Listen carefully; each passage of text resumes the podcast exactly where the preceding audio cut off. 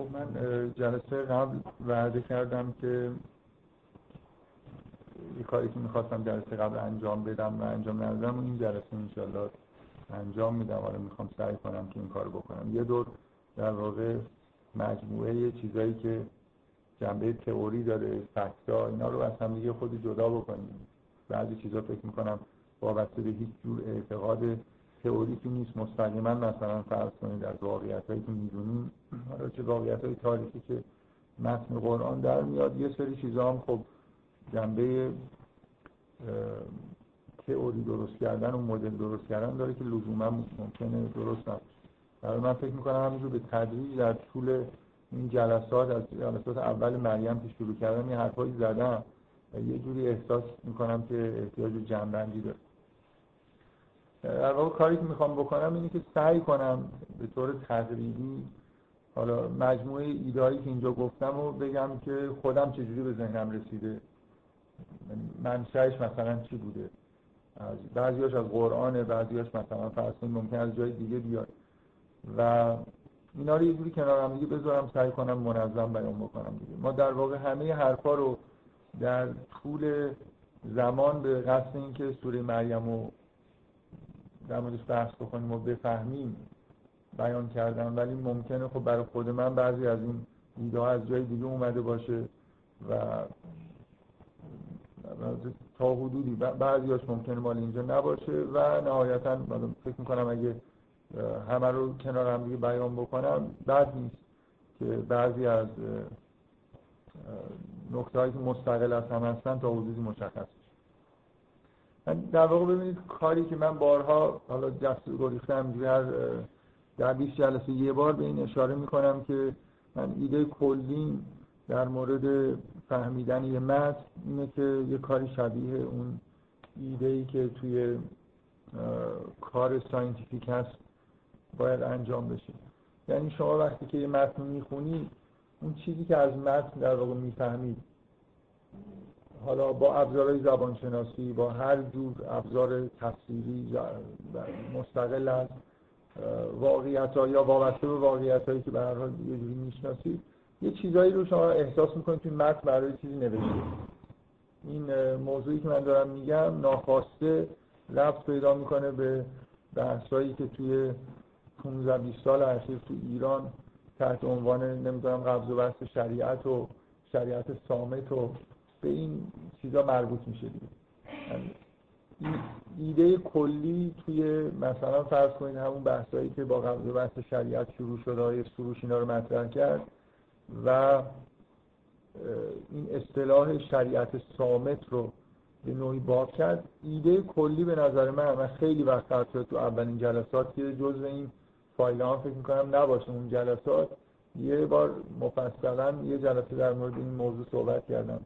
حالا اصلا نمی‌خوام وارد اون بحثا بشم. چون الان یه خورده ماجرا داغ هم شده. فکر می‌کنم که آدم وقتی سرد بشه راحتتر میشه بحث کنه تا وقتی که داغه.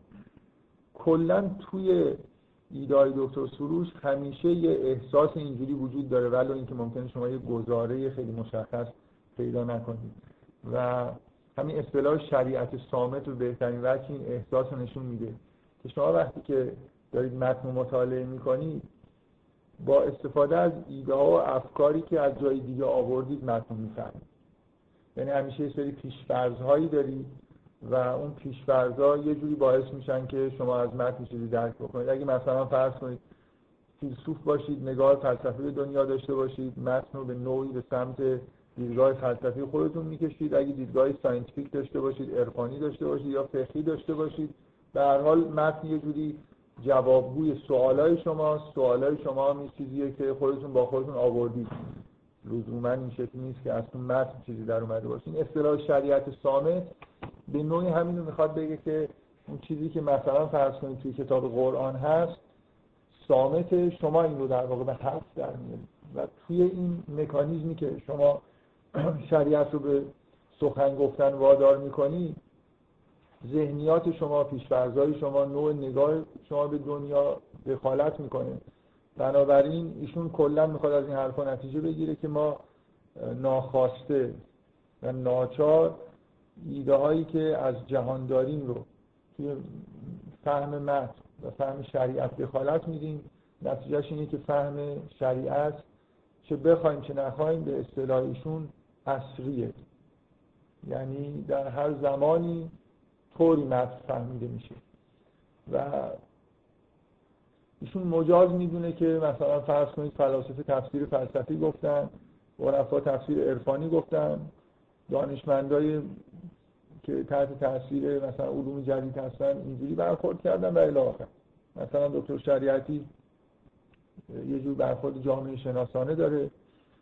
خود آقای دکتر سروش هم حتما به خودش اجازه میده که به هر حال یه جور دیدگاه هایی که داره رو وارد فهم متن بکنه. این ایده کلیه که توی اولین دیدگاه هایی که دکتر سروش مطرح کرد وجود داشت که حالا خب به هر حال بحث پیدا کرده. همونطوری که تجربه نووی بحث پیدا کرده تجربه ایشون هم در ظرف 15 20 سال بحث پیدا کرده به جاهای جدیدی رسیده که حالا من فعلا قصد ندارم در موردش بحث بکنم. چیزی که می‌خوام بگم اینه که به هر حال حالا من قبلا هم این حرف رو زدم فکر می‌کنم از یه جهاتی من درست همه دیدگاه هم نقطه مقابل دکتر سروشه. تصادفاً هم نیست. و فکر می‌کنم من یه جوری در واقع ایدم اینه که مست تا حدود زیادی مستقله و ساز خودش رو به اصطلاح می‌زنه.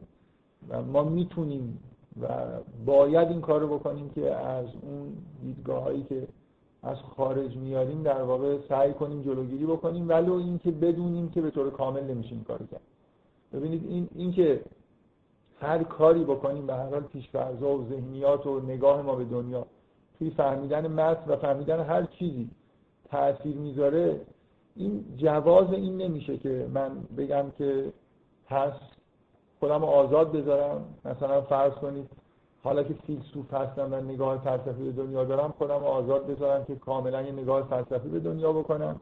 یا حالا چون مثلا فرض کنید در فعلا مکتب عرفانی پرورش پیدا کردم خودم رو مجاز بدونم که این کار رو انجام بدم. هرچند دکتر سروش خودش مخالف اینه که از گزاره هایی که جنبه به اصطلاح هست و نیست دارن گزاره های خبری در واقع. یه جوری گزاره های امری و اخلاقی نتیجه بگیریم. مثلا کتابی در این موردشون نوشتن. ولی به نظر میاد به حال از دیدگاه ایشون هم خودشون هم دیگران این نتیجه رو می‌خوان بگیرن که از مجموع حرفایی که ایشون در مورد دخالت علوم اصلی ما در دیدگاهمون نسبت به قرآن و هر متن دیگه نسبت به شریعت به طور کلی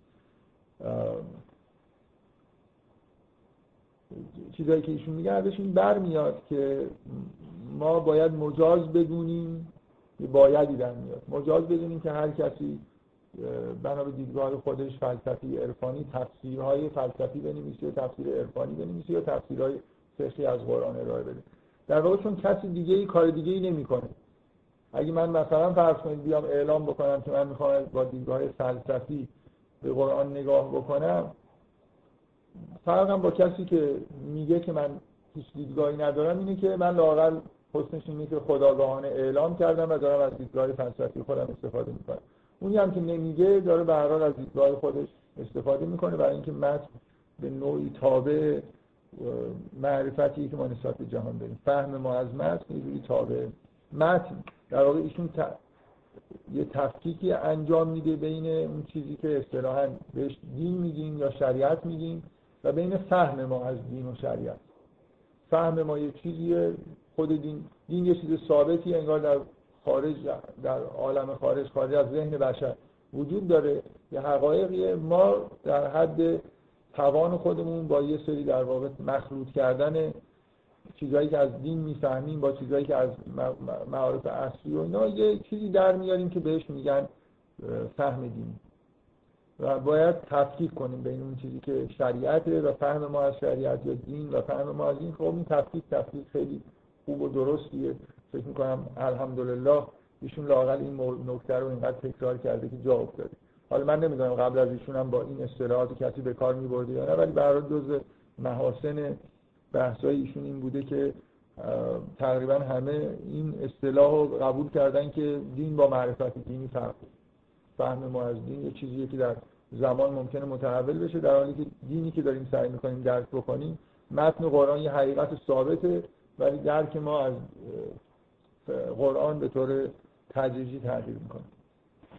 کلا این چیزی که میگم در واقع فهم من اینجوری مخالف نقطه مقابل فهم دکتر سروشه اینه که من برای درک متن استقلال نسبتا زیادی قائل هستم.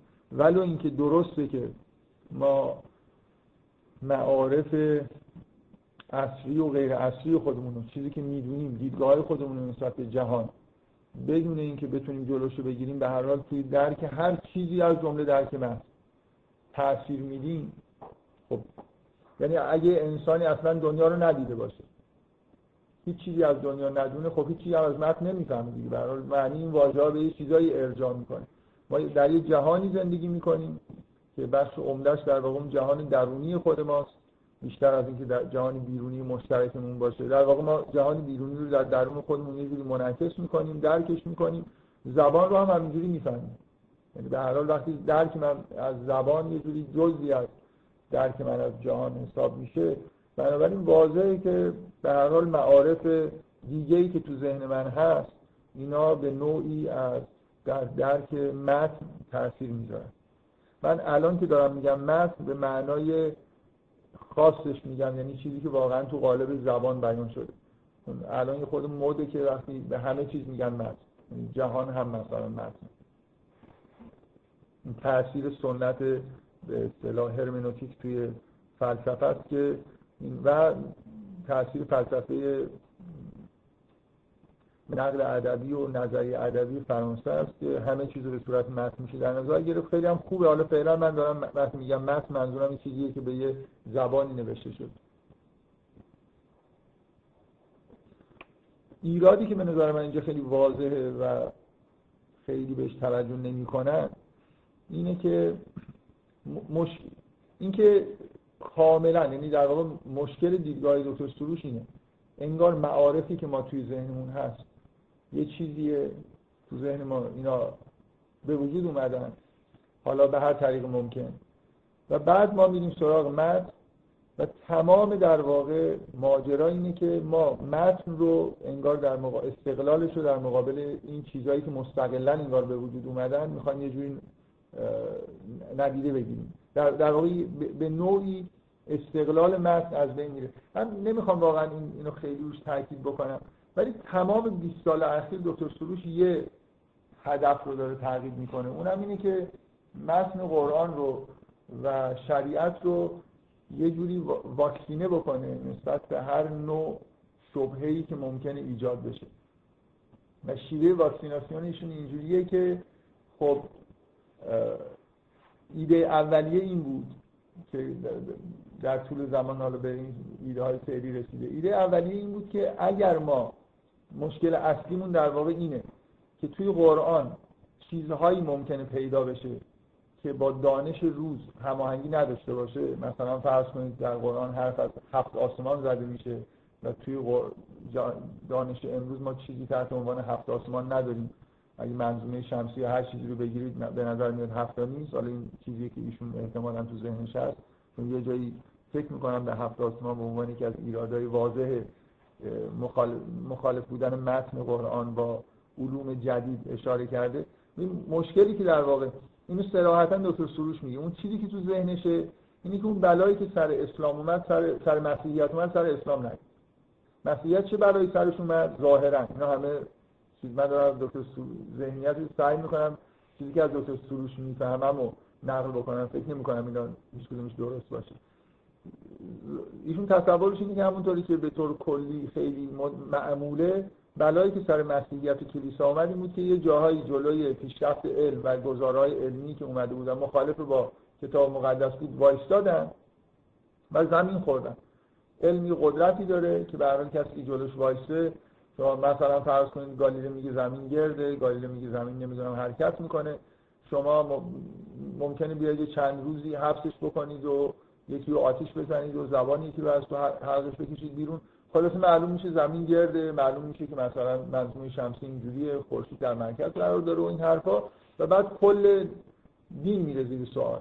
و اشکال چیه؟ اشکال اینه که بیش از اندازه به متن مثلا شما دارید تاکید می‌کنید و یه چیزایی رو می‌خواید هر جوری شده نگه دارید. ایده اولیه این بود که اگر من بگم که فهم متن تابع علوم عصره مخصوصا دقت بکنید همیشه اشاره به علوم عصره یعنی اون چیزی که الان مورد تصویب قرار گرفته. اگه این رو فرض بکنم اون وقت هر گزاره ای که من از متن در میارم طبق این ایده اصول علوم اصل در واقع توش هست متنم توش هست یک نتیجه ای از برایند اینا. بنابراین محال من بتونم اگر علوم اصل رو به عنوان پیشفرض قبول کرده باشم گزاره ای رو بتونم نتیجه بگیرم که با علوم اصل در بیفته. بدیهیه دیگه. علوم اصل رو من گذاشتم جز اصول موضوع متن دارم در سایه اون می‌فهمم. بنابراین اصلا به فهمی نمی‌رسم از متن که امکان داشته باشه که با اصول موضوع خودم در بیفته اصل موضوع در واقع.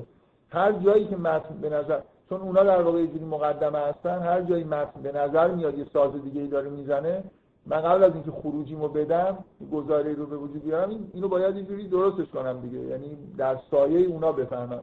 هفت آسمان تمثیل نمی‌دونم هر چیزی دیگه ای که به نظر میاد اینجوری بار غیر علمی داره باید به عنوان استعاره و تمثیل بهش نگاه بکنیم.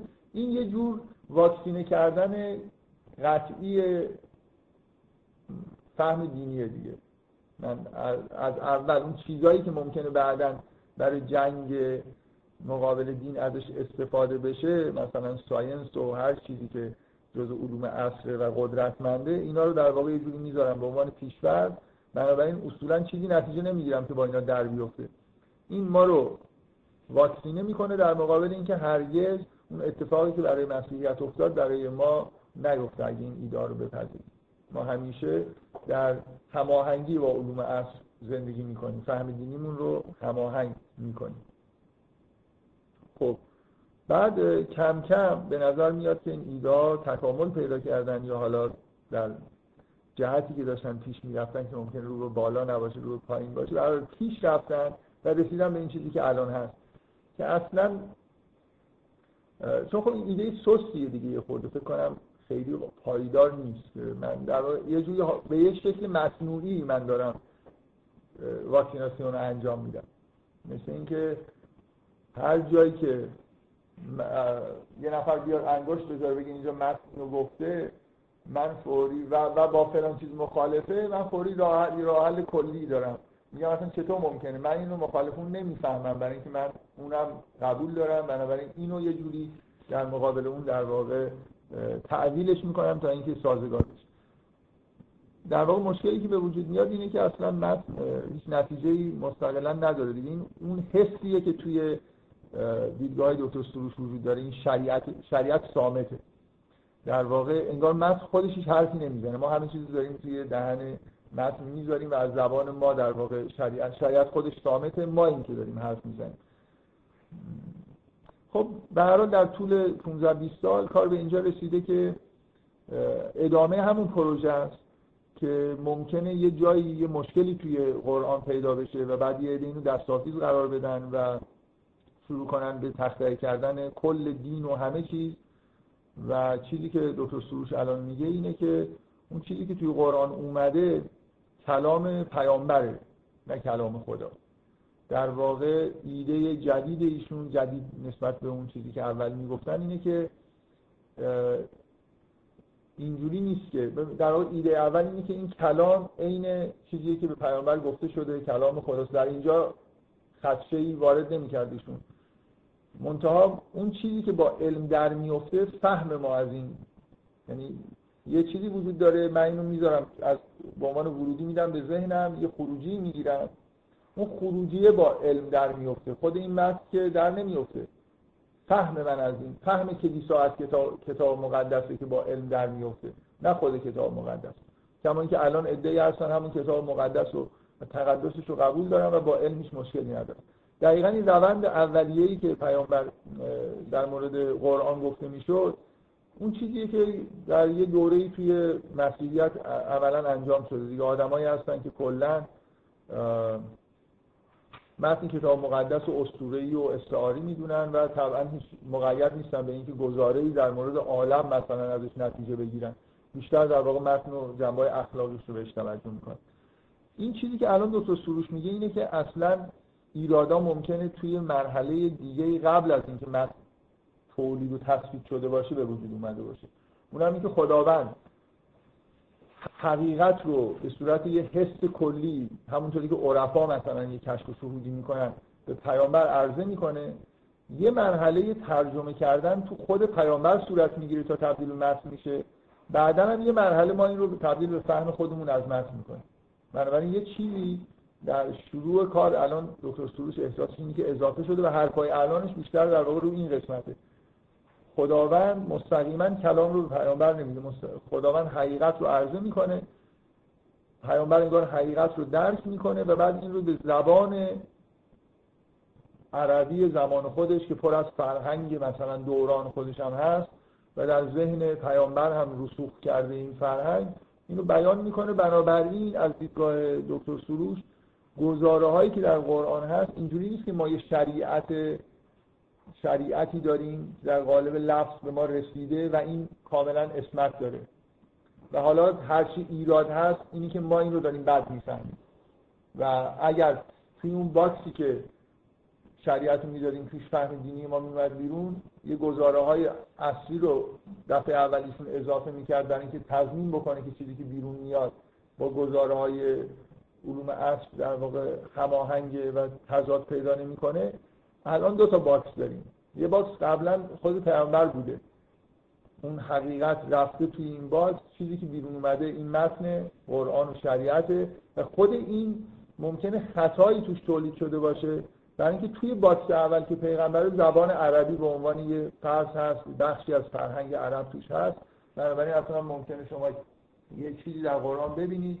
که مطابق با فرهنگ و سلیقه عربه و لزوم هم نداره که بیایید مثلا یه جوری حالا همه گزاره ها رو به طور مصنوعی با فهم اصلی خودتون تلفیق بکنید و مثلا غیبی ما نداریم نسبت به اینکه همه چیزهایی که اینجا بیان شده گزاره های حقیقی هستن و درستن.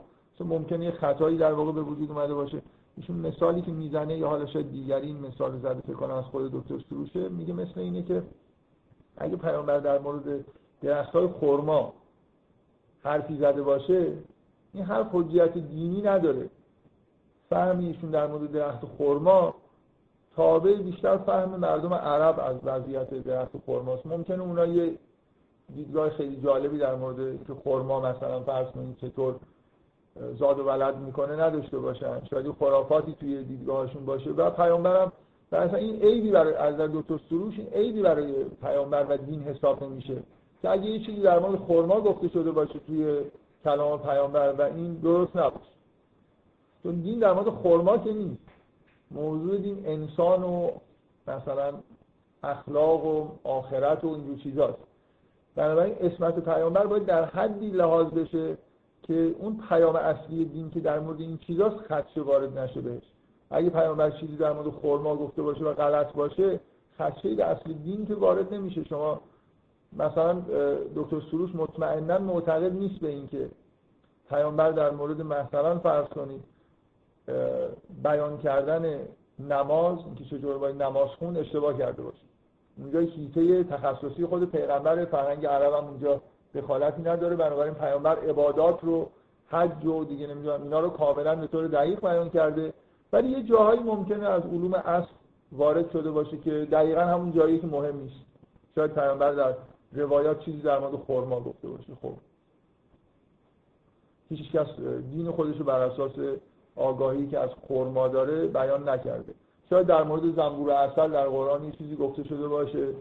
برای خاطر اینکه چی رو می‌خواد بگه که همه موجودات مثلا فرض کنید تحت فرمان الهی هستن. شاید این ایده ای که اونجا در مورد زنبور اصل گفته شده مطابق با واقع نباشه. ولی این چیزی که داره گفته میشه حقیقت اینکه همه موجودات تابع. مثلا چون مثلا ایشون ایدهش اینه چون پیغمبر فکر می‌کنه که طبق اون چیزی که بهش گفتن که زنبور اینجوری زندگی می‌کنه خب بنابراین همینجوری هم در قرآن متن نقل شده. نتیجه درستی ازش گرفته میشه ولی خود اون عبارت ممکنه درست نباشه. حالا این خلاصه ای از تغییراتی که در واقع توی ایده واکسیناسیون دکتر سروش پیش اومده. و یه جوری خب به نظر می‌رسه که داره هی گسترش پیدا می‌کنه. من دیدگاه هم اولش هم کاملا فکر می‌کنم از اولین باری که مقاله های قبل رو بست و خوندم موضوع مال نزدیک 20 سال قبله کاملا احساس بدی داشتم که این فکر اینجور نگاه کردم به مسائل درست نیست. چه برسه دیگه حالا به اینجا رسیده که خود پیغمبر مثلا الفاظ رو نمی‌گیره. من در مورد این ایده جدید دکتر سروش که به نظرم خیلی بدیهیه که مخالف با خود قرآنه. یعنی شما خود این متن داره بیان می‌کنه که انگار الفاظن که دارن نازل میشه و بله. آره عربی بودن به معنای اینکه عربی مبینه. اینو اشتباه نکنید. دقیقا اون ایده ای که اصلا دکتر سروش نداره اینه که زبان مستقل از فرهنگ یه زبان مستقل از فرهنگ وجود داره برای بشر. فکر می‌کنم این ایده اصلا توی ذهن دکتر سروش نیست.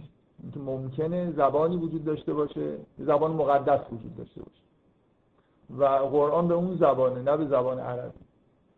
اینکه زبان عبری رو پیامبران ایجاد کردن. همین سلسله انبیا یه کاری که انجام داده انگار فرهنگ ایجاد کرده زبان ایجاد کرده و زبان عبری و عربی توانایی و مثلا قدرت اینو داشته که مثلا خامل یه پیامی باشه که مستقل از فرهنگ بتونه کار بکنه. الان توی علوم عصر ما ایده گرامر universal وجود داره ولی هنوز چیزی تحت عنوان زبان universal خیلی در علوم عصر ما وجود نداره. شاید 20 سال دیگه جز علوم عصر بشه بعد بشه این حرفا رو زد و از این box یه چیز این شکلی بیرون داد باید صبر کنیم ببینیم که علما چی میگن. علمای عصر البته. نه علمای حوزه نه علمای عصر. اونایی که دانشگاه دو اختلاف در دانشگاه ها و حوزه علمیه ما و حوزه علمیه چیزه مسیحیات. یعنی در واقع ما یه آکادمی های کهنسال داشتیم و هنوز هم داریم. در همه جای دنیا هستن. توی غرب خود دیگه بیشتر اندازه تضعیف شدن. بعد یه جریان یه آکادمی جدید به وجود اومد و این علوم اصل اون چیزایی که اینا تصویب می‌کنن اونا باید خودشون رو با اینا تطبیق بدن. در اینکه فعلا اینا قدرت دست خودشون دارن. به نظر من که کل ماجرا این حالا به هر حال شما اگه فرض بکنید حالا که ما یه می‌تونیم قائل به این بشیم که یه زبانی وجود داره مستقل از فرهنگ در واقع اونطوری که در دیدگاه های دینی هست در خود قرآن هم بهش اشاره میشه اصلا زبان توی بطن عالمه. خداوند جهان رو با اسما و کلمات آفریده.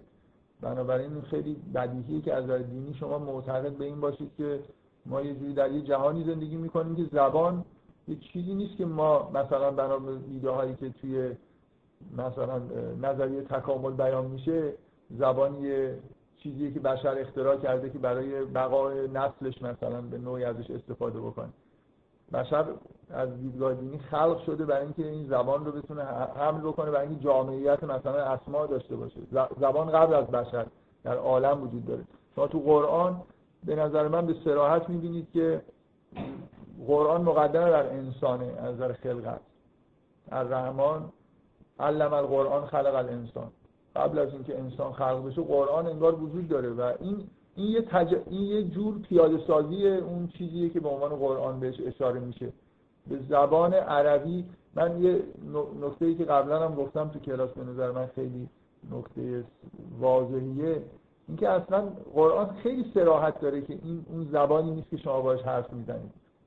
چون ببینید اینکه اینقدر توی قرآن اشاره میشه به اینکه این, این کتاب به زبان عربیه برای اینکه اینقدر فرق داشت. من چون این بحثا رو قبلا مفصل کردم دیگه اصلا نمی‌خوام واردش بشم. اینقدر این زبانی که پیامبر باش به قرآن رو در واقع بیان می‌کرد با زبان روزمره و چیزی که اعراب باش حرف می‌زنن فرق داشت از واژگان گرفته تا گرامر هر چیز کتاب ایزوتسو مفصلا اینو در واقع بیان کرده که چقدر بین واژگان اخلاقی و دینی و قرآن به طور تقریبا 100 درصد فرق با چیزی که به طور مشابه در زبان عربی وجود داشت.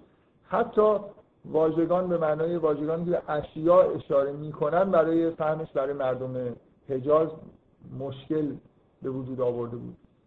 من قبلا اینو گفتم فقط یه بار دیگه اشاره می‌کنم که اولین دوره تفسیر قرآن که صحابه پیامبر به عنوان مفسر مورد مراجعه بودن دوره اول بیشتر سوالا در مورد مفردات قرآنه. مثلا مردم می اومدن از مفسرین مثلا از صحابه پیغمبر میپرسیدن که این واژه یعنی چی؟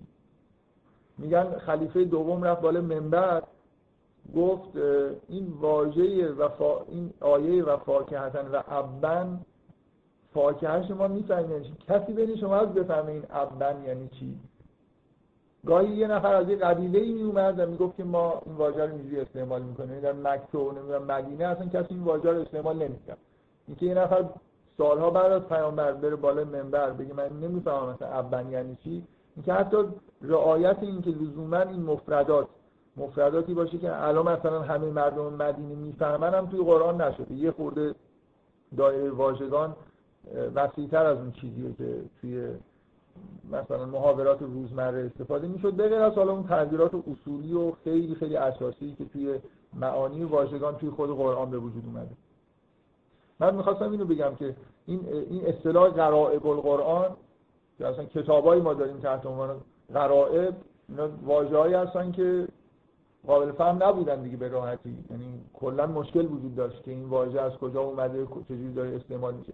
نکته ای که من می‌خوام بگم اینه که به دلیل شگفت انگیز بودن بیان قرآن بود که یه عده می‌گفتن که اصلا ایرادش این بود این دیگه چجور حرف زدنی این دیگه چجور زبانی به این دلیل بود که یه عده این رو در واقع می‌گفتن که چرا می‌گفتن پیغمبر شاعره؟ برای اینکه زبان شعرا بودن که گاهی حرفای نامفهوم مثلا می‌زدن خیلی پیچیده بود بیانشون.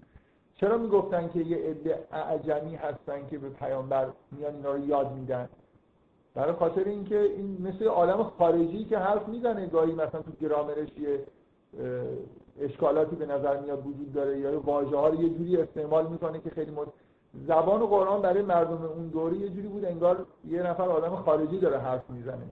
برای خاطر اینکه یه خورده واژگانش مثلا با یه انحرافایی به کار می‌رفت گرامرش گاهی یه تغییراتی می‌کرد و بعضی از این مثلا فرض کنید نوع چیزایی که هست نوع به اصطلاح پترنا الگوهای زبانی که وجود داره بی سابقه بود برای مردم. و اینکه من اینو می‌خوام اشاره بکنم که قرآن میگه این عربیه یه جایی تو قرآن میگه که میگه زبان زبان الذین یلحدون بهی اعجمیون. هازا که مثلا کتاب عربی مبین. هازا لسان عربی مبین. یه شمایی که ملحد هستید دارید به زبان اعجمی حرف می‌زنید. عرب، عربی مبین اینه. مثل اینکه یه زبانی منشایی داره. عربی مبین عربی که میشه باش جهان رو تبیین کرد. ما با زبان جهان رو می‌تونیم تبیین بکنیم. زبانمون اگه غلط باشه واژه های نادرست داشته باشه اشتقاق های نادرست داشته باشه گرامر خوبی نداشته باشه توانایی تبیین نداره. قرآنه که زبان عربی مبینه. ما عربی غیر مبین داریم که اونا باش حرف می‌زنن. اونایی که یلهدون بهی زبانشون قراقاتیه برای اینکه توش پر از واژه‌هایی که معلوم نیست که معنیش چیه. زبان قرآنه که زبان مبینه. زبانی که یه جوری پالایش پیدا کرده.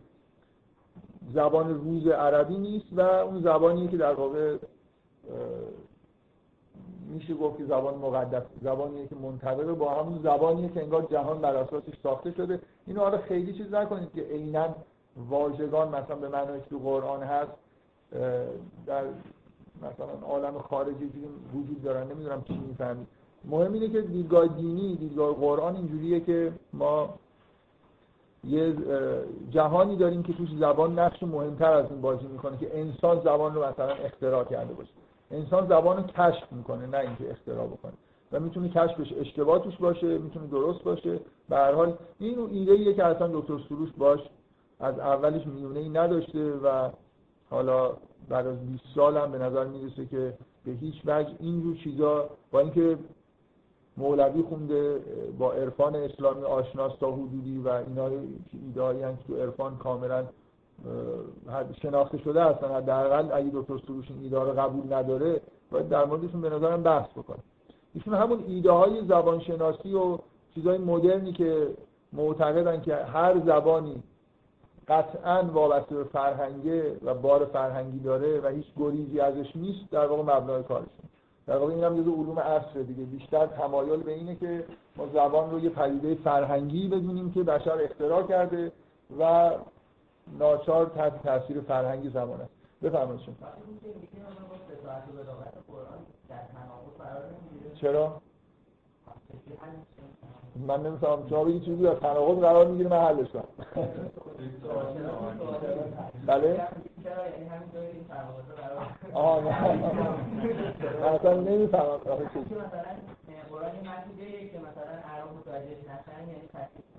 فساحت یعنی زیبایی کلام که ربطی نداره. قرآن فساحتش فساحت فرمیه.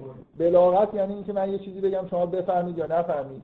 خب اینکه بدیهی تو قرآن چیزایی گفته شده که عرب نمیفهمیدن. ما هم نمی‌فهمیم به اصلا این, این نه بلاغت رو به چه معنایی می‌گیرید؟ بلاغت رو به این معنا می‌گیرید که الان وقتی من دارم حرف می‌زنم همه مخاطبای من بفهمن. این اصلا معنی بلاغت نیست. معنی بلاغت اینه که اون چیزی که قرار گفته بشه به خوبی بیان میشه. اینکه یه نفر گوشش سنگینه زبانش اعجمیه و این زبان مبین رو نمی‌فهمه مشکل خودشه. بلاغت معنیش این نیست که واقعا افرادی که شنونده هستن خوب بفهمن. خب من اگه مثلا یه عالم بلیغ طبق تعریف اگه بره یه عالم کودن صحبت بکنه بلاغتش از بین میره دیگه. تا هر کاری هم بکنه اینا هیچی نمی‌فهمن. وضعیت قرآن اینجوریه که اون چیزی که باید بیان می‌شده به نحو احسن بیان فکر کنم مشکل اینه که الان شما تعریف در تصمیم گذاشتید من فکر کنم که بلاغت در معنا ممکنه معنای جمله بیان بشه و اون طرف متوجه بشه ولی نمی‌فهمه خب من میگم که من میگم قرآن با قرآن در بیان اون چیزی که باید بیان بکنه باید بیان بشه. یعنی در بیان حقیقت بری. نه مشکل نداره. چرا مشکل داره؟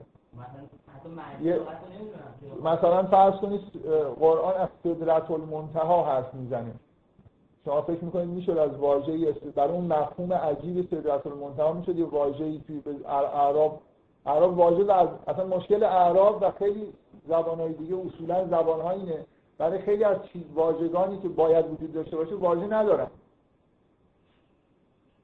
شما وقتی با شما یه عارفی به غیر از هم ممکنه بفهمه صدرت المنتها یعنی چی؟ صدرت المنتها یه چیز یا بیت المعمور مثلا.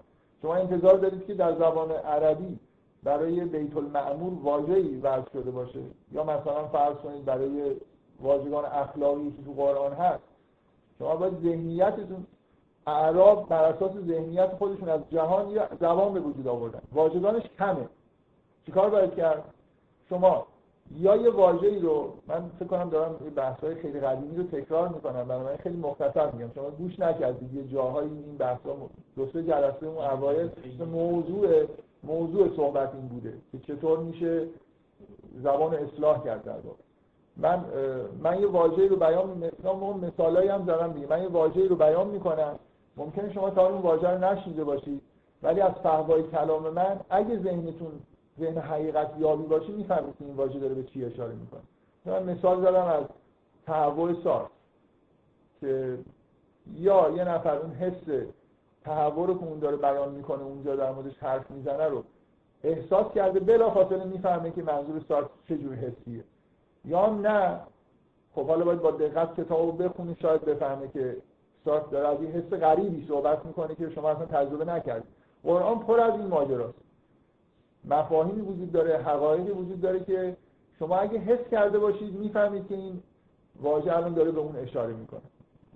اگر نه باید خیلی زحمت بکشید اون مفهوم تو ذهنتون کم کم به وجود بیاد بعدا معنی واژه رو بفهمید. در یه جوری دینامیکی واژگان داره ساخته میشه توی قرآن. این چیزیه که ایزوتسو مثلا اون کتاب ایزوتسو رو اگه نگاهی بکنید تا حدود زیادی این مشکل برطرف میشه. در بلاغت یعنی اینکه چیزی که قرار بیان بشه به بهترین وجه ممکن بیان بشه. اگه واژگان کمه تصویر سخنگو نیست که مجبور واژگان جدیدی رو ابداع بکنه یا واژه های در این معناهای جدیدی سعی بکنه که به کار ببره. مهم اینه که تو قرآن به اندازه کافی قرآن بس داده شده. به اندازه کافی واژگان به کار میرن که شما بتونید مفهومش رو بفهمید.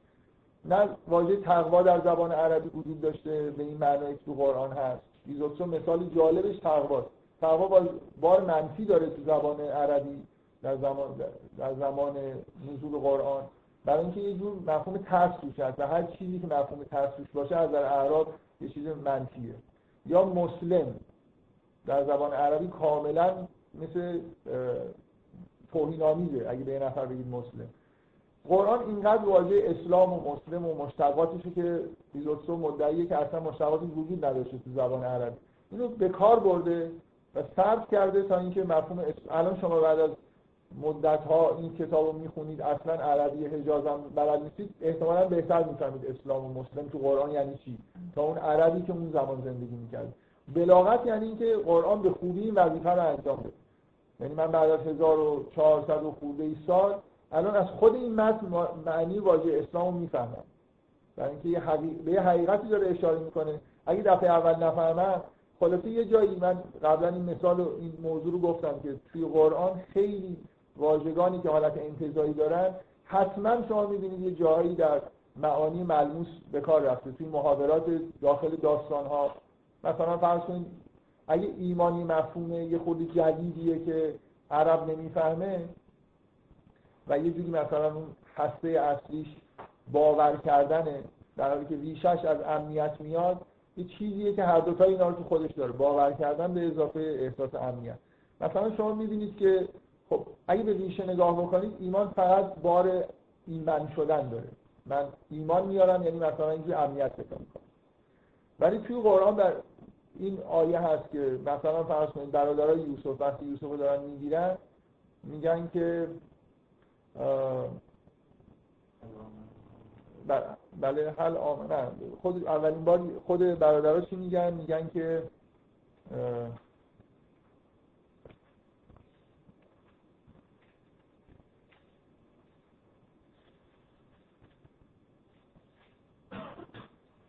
میگن قالو یا ابانا مالک لا تأمنا علی یوسف. این الان از از امنیت اومده درسته؟ چرا یه کاری نمی احساس امنیت نمی‌کنی که یوسف بگیره ما. و اینا لولا ناسمون وقتی برمیگردن میگن که صفحه دوم. میگه همون دفعه میگه و ما انت مؤمن لنا ولو کننا صادقین. شما از این چی می‌فهمید حرف ما باور باورت نمیشه ولی اینکه ما داریم راست مفهوم باور توی ایمان هست ولی اینکه این واژه از ریشش مثلا باور در نیست. من یه جلساتی هم حرف زدم که مجموع چیزی که در واقع شما از یه واژه قرآن به طور سیستماتیک اگه بخواید واژگان رو درک بکنید در درجه اول به کاربرد واژه باید نگاه کنید در درجه دوم به ریشه واژه باید نگاه کنید در درجه سوم به اینکه اعراب چجوری استفاده می‌کردن. نه اینکه من همینجوری برم بگم بگم اعراب تقوا رو به عنوان فرش استفاده می‌کردن پس تو قرآن تقوا فرشه یا مسلم مثلا فرض کنید. اصلا نمی‌دونم والا این حرفا. یا اون کتاب ایزو ایزوتسو به نظر کاری رو تموم کرده دیگه. یعنی این کتاب بخونه یا باید بگه اصلا این اسناد مدارکی این داره ارائه می‌کنه همش دروغه. مثلا جعل کرده. یا اینکه یه چیزی رو کامل نشون داده دیگه. اینکه اصلا واژگانی که توی قرآن هست با حداقل واژگان اخلاقی و دینی مستقل از واژگان عربی کاملا در مثال قشنگش اینه که ان اکرمکم عند الله اتقاکم. که عرب چی می‌فهمید از این واژه؟ اگه می‌خواسته به زبان عربی و زبان خودش بفهمه. چون کرامت مربوط اصل و نسب می‌شده. وقتی می‌گفتن این نفر کریمه یعنی با اصل و نسب. با اصل و نسب ترین شما کسیه که ترسوه مثلا. خیلی خیلی خیلی جون خودش رو دوست داره. تقوا رو به این معنا به کار یه آدمی که برای اینکه جون خودش رو حفظ بکنه یه کارایی رو مثلا می‌کنه نمی‌کنه یه جایی نمیره. پس با اصل و نسب ترین اعراب کسیه که اصلا بیشتر جون مواظب جون خودش باشه. یعنی کاملا بی معنیه دیگه. اصل و نسب چیزی مستقل. تازه اونم کار بدیه. چجوری ممکن این حرف رو بزنیم برای قرآن مثل هر کتاب خوب دیگه ای واژه ساخته. این مختص قرآن نیست. شاعر خوب حافظ برای خودش یه واژگان داره. خودش درست می‌کنه. اگه یه کسی هیچ چیز جدیدی اصلا نباشه که براش بخواد واژه خلق بکنه چی؟ در هایدگر چند تا واژه خلق کرده؟ حداقل 100 تا 200 تا واژه خلق کرده. در اینکه واقعا می‌خواد چیزایی بگه تا حالا کسی نگفته بود. قرآن فکر کنم رکورد خلق واژه رو داره تقریبا هیچ واژه‌ایش واژه های مهمش مطابق با اون چیزی که در زمان خودش استعمال می شده نبود. من اینا رو به عنوان مقدمه داشتم می‌گفتم برای خود طولانی شد. ببینید کلا مشکل اینجاست که به هیچ وجه ما نمی‌تونیم بگیم که متن رو می‌تونیم تابع دیدگاه های خودمون معرفت اصل یا هر جور معرفت دیگه ای بدونیم. و انگار اینجوری برخورد بکنیم که متن از خودش حرفی برای گفتن نداره درسته که فهم متن وابسته به فهم زبان. ولی همونطوری که الان این حرفایی که من زدم نشون میده زبانم تابع متن میشه. یعنی این شکلی نیست که من مجبور بشم یه زبان حاضر آماده رو بردارم باش حرف بزنم. هیچ شاعر خوبی این کارو نکرده. همه شاعرها معمولا یه سری واژگان جدید یه نوع پترنای جدید گرامری ابداع می‌کنن و این هنر شاعره. زبان توی دستش در واقع آلت دستش باشه. یه بخواد حقایقی رو که دیده و تا حالا کسی مثلا بهش اشاره نکرده رو بتونه در قالب زبان بگه بنابراین این تصور که حتی زبان یه چیزیه که حائل بین ما و متن غلطه. چه برسه که علوم اصل به طور ضروری حائل بین ما و متن باشن. یه نکته ای که اینم به نظر میاد هیچ وقت دکتر سروش بهش اصلا توجه نکرده اینه که ما علوم اصلمون از کجا می‌گیریم؟ 99 درصدش رو از متن می‌گیریم دیگه. شما خلاصه متن کتابایی رو می‌خونید یا حرف دیگران رو میشنوید علوم اصل بهتون منتقل میشه. الان تو دانشگاه شما دارید چیکار می‌کنید؟ تکست بوک دارید دیگه. اگه زبان حائل بودن زبان مسئله خیلی اساسی باشه برای فهم خب این علوم اصل یعنی من می‌خوام بگم که علوم اصل مقدمه بر فهمه متن نیستن. برای اینکه خود علوم اصل تو قالب متن ریخته شدن. زبان همه جا برای درک ما حائله. که توی فهم متن ببینید علوم اصل مثلا اینجوریه که باز خلاصی یه نفر چیزی فهمیده اینو به صورت یه زبانی بیان کرده به صورت فرمال حالا من دارم سعی می‌کنم اینو بفهمم. ممکنه چیزی که تو این کتاب نوشته عین اون چیزی که تو ذهن نویسنده است نباشه. علوم انسانی که واضح اینجوریه. شعر و ادبیات همه چیز اینجوریه دیگه. اصولا شما حرف مردم هم که دارید میشنوید. خود طرف هم بیاد یقه شما رو بگیره خلاصه با زبان باید یه چیزی وارد ذهن شما بشه. بنابراین اصلا این چیز به اصطلاح نقطه ضعفی حساب نمیشه برای شریعت یا برای متن دینی که به صورت متن در اومده. اگه خوب در اومده باشه ارجحیت هم پیدا می‌کنه نسبت به علوم اصل و هر چیز دیگه. بنابراین اینکه فکر می‌کنم دکتر سروش هیچ وقت این احساس بهش دست نداده که زبان اولا یه چیز آماده ای نیست که ازش متن تو قالبش بری ریختن بلکه کسی که خودش در واقع داره متن ایجاد می‌کنه هر انسانی چه برسه حتی من و شما وقتی داریم حرف می‌زنیم واژگان رو مطابق با سلیقه خودمون یه جورای خاصی. یعنی یه اعوجاجایی وجود داره توی استفاده کردن از واژگان. بار عاطفی یه واژه برای من با شما فرق داره. به هر حال من به زبان خودم دارم حرف می‌زنم. یه درصدی از زبانی که بهش دارم صحبت می‌کنم با اون چیزی که تو ذهن شما دقیقا انعکاس پیدا می‌کنه تغییراتی در واقع زبان من با زبان شما داره. منتها اونقدر نیست که مانع ارتباط بشه. اولا هر گوینده ای زبان رو تغییر میده. چه برسه خداوند که اصلا کلا به نظر می‌رسه با قرآن یه زبانی جدید انگار ایجاد کرده. زبانی که بنا به دیدگاه دینی توسط انبیا به تدریج ایجاد شده بست پیدا کرده و هی فراموش شده هی مردم واژگان جدید بهش اضافه کردن واژگانش رو تغییر دادن گرامرش خود انحراف پیدا کرده و این اون زبان عربی یا عبری فرق نمی‌کنه دو زبان یه منشأ دارن. اون زبانیه که انگار ساخته شده برای اینکه بشه حقایق رو بهش در قالبش بیان کرد. این معنیش نیست که در قالب سایر زبان ها نمیشه بیان کرد.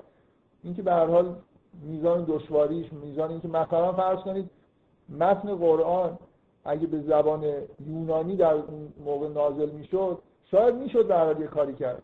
زبان یونانی اصولا زبان غیر مقدسی بود.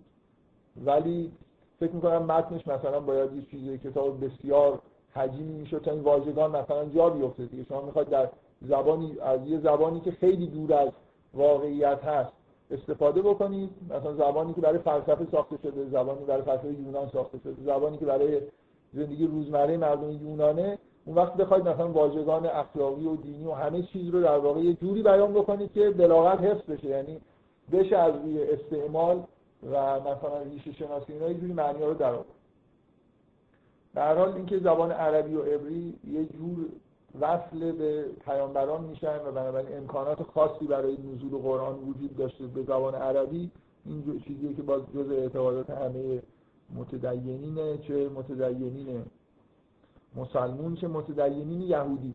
مسیحی ها این وسط فقط چون کتاب مقدسشون یونانیه خیلی این حرفا رو قبول ندارن.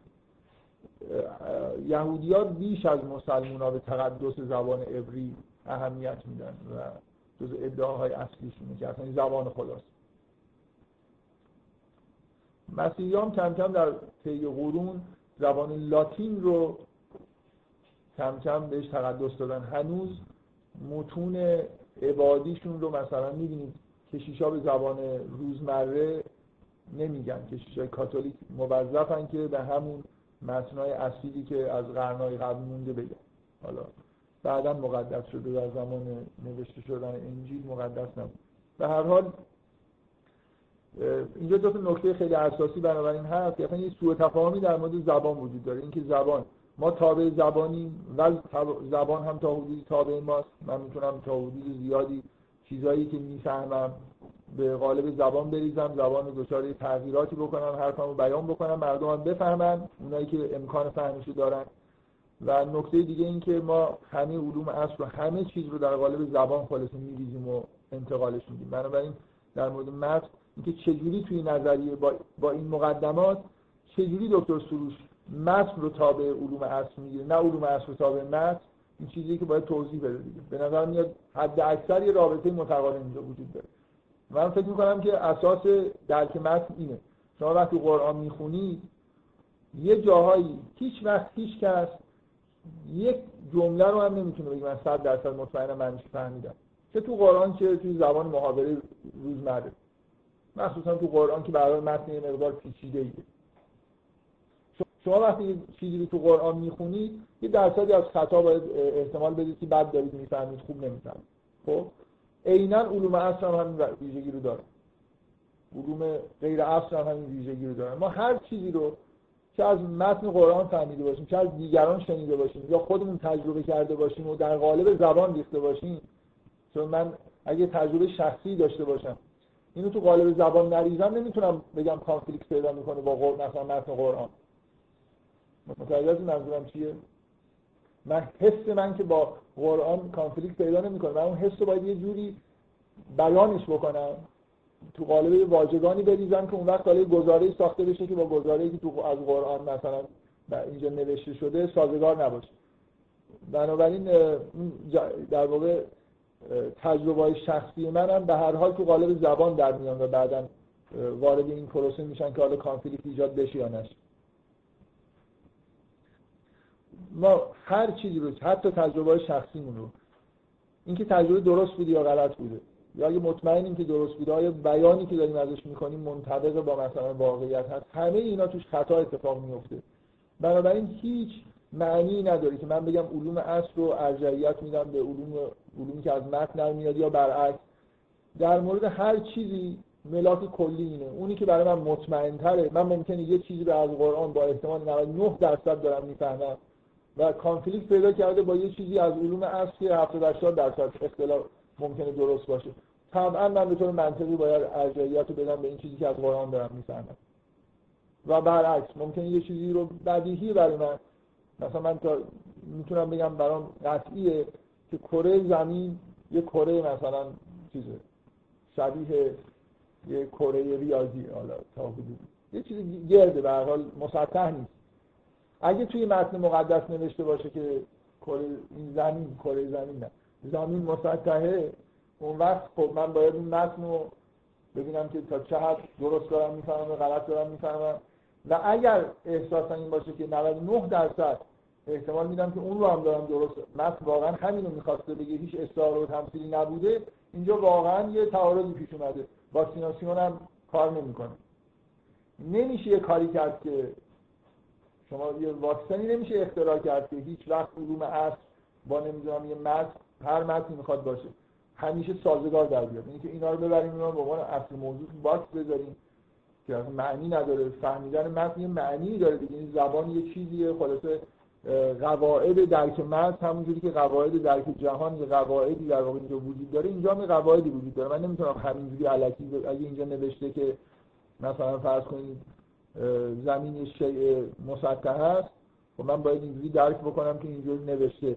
اگه من یه بارم این حرف رو زدم. اگه بگم که این استعاره است اون وقت خیلی چیزایی دیگر هم باید بگم استعاره است.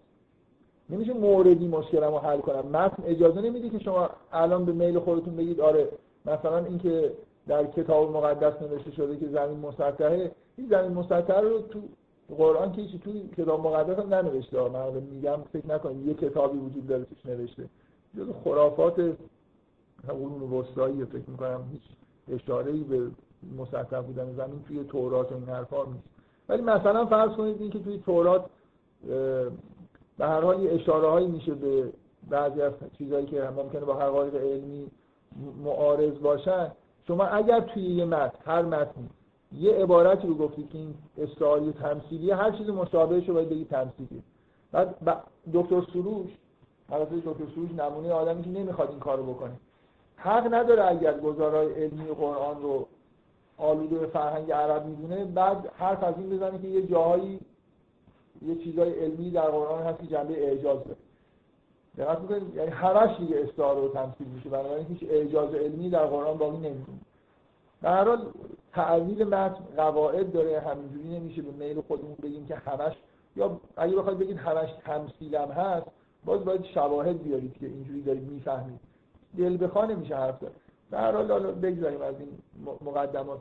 من بارها اینو گفتم که اون چیزی که به نظر من توی فهم متن اتفاق میفته مشابه همون چیزیه که توی درک جهان و ساینس اتفاق میفته من متن می‌خونم از چی مقداری که از زبان می‌فهمم کامل نمی‌فهمم. به هر حال یه چیزایی به عنوان فکت می‌تونم بگم که از تو متن در میارم. متن داره این به این چیزها اشاره می‌کنه. هیچ کدومش هم مطمئن نیستم کما اینکه نتیجه هیچ آزمایش علمی رو هم مطمئن نیستم که درسته. بعد مدل و تئوری درست می‌کنم تو ذهن خودم. هر چیزی که می‌خوام بفهمم. که به نوعی این فکت‌ها رو در واقع تو خودش جمع می‌کنه و توجیه می‌کنه. هر چقدر مدلی که درست می‌کنم مدل لزوما مدل ریاضی نیست. یعنی یه سری کلیاتی در واقع درک می‌کنم این تئوری برای خودم درست می‌کنم که جهان چجوریه خداوند چرا جهان رو خلق کرده موضوع اسماعیل و ابراهیم چیه چرا چرا خداوند مثلا دستور قتل اسماعیل رو صادر کرد و اینا. به هر حال یه ایده کلی درست می‌کنم که اینا منطقی جلوه می‌کنه. به نظر میاد که با هم دیگه هماهنگن. هر چی با فکتا هماهنگتر باشه. مدل بهتری تئوری بهتری هر چقدر که تعداد فکتایی که باقی میمونه و توجیه نمیشن بیشتر باشه. توضیحی کمتری رو در واقع داشته باشه مدل بدتری و همینجوری من متن می‌تونم بهتر و بهتر بفهمم. اینکه تمام مدت فقط مثلا رو واژگان کار بکنم. مثلا الان شما کاری که با فهم سوره داریم انجام میدیم اینجا چجوریه من سوره رو می‌خونم احساس می‌کنم که اون موضوع اصلی که تو سوره مطرحه مثلا اینه. بعد خب دوباره سوره رو می‌خونم میگم خب موضوع. مثلا فرض کنید یه نفر بیاد بگه که این نکته ای که من قبلا بهش مختصر اشاره کردم بد نیست که. حالا الان که دارم حرف از می‌زنم که یه خورده می‌خوام من واقعیتش این احساسی دارم اون جز فاصله ای که مخصوصا افتاد بین تیکه اول سوره مریم و الان. نمی‌دونم شاید این مشکلی که من پیش اومده شاید شما این مشکلی ندارید چون بعضیا ذهنشون خیلی فرشه اصلا قبلا نمی اومدن کلاس همه الان رفتن از جلسه یک تا 20 رو گوش کردن و احساس نیاز هم نکنن که مثلا دوباره جمع. من خودم فکر می‌کنم احتیاج جنبندی دارم. امروز یادم افتاد که اون تو اون جلسه اول یه چیزایی گفته بودم که بعدا باشه چیزایی بگم که اصلا یادم رفت از اون استفاده بکنم. اینکه از مقاصدم توی این جلسه حالا اگه طول بکشه جلسه آینده اینه که اون مقدماتی که تو چهار پنج جلسه اول ایجاد کردم و یه استفاده های ازش بکنم. بگذاریم. در هر حال کاری که ما تو ف... من مثلا فرض کنید سوره مریم رو یه نفر بخونه. این چیزی که می‌خواستم بگم این یه نفر سوره مریم رو بخونه و به نظرش بیاد که این سوره در مورد مثلا بگیم چیه خوبه. در مورد مثلا پایان کار بنی اسرائیل.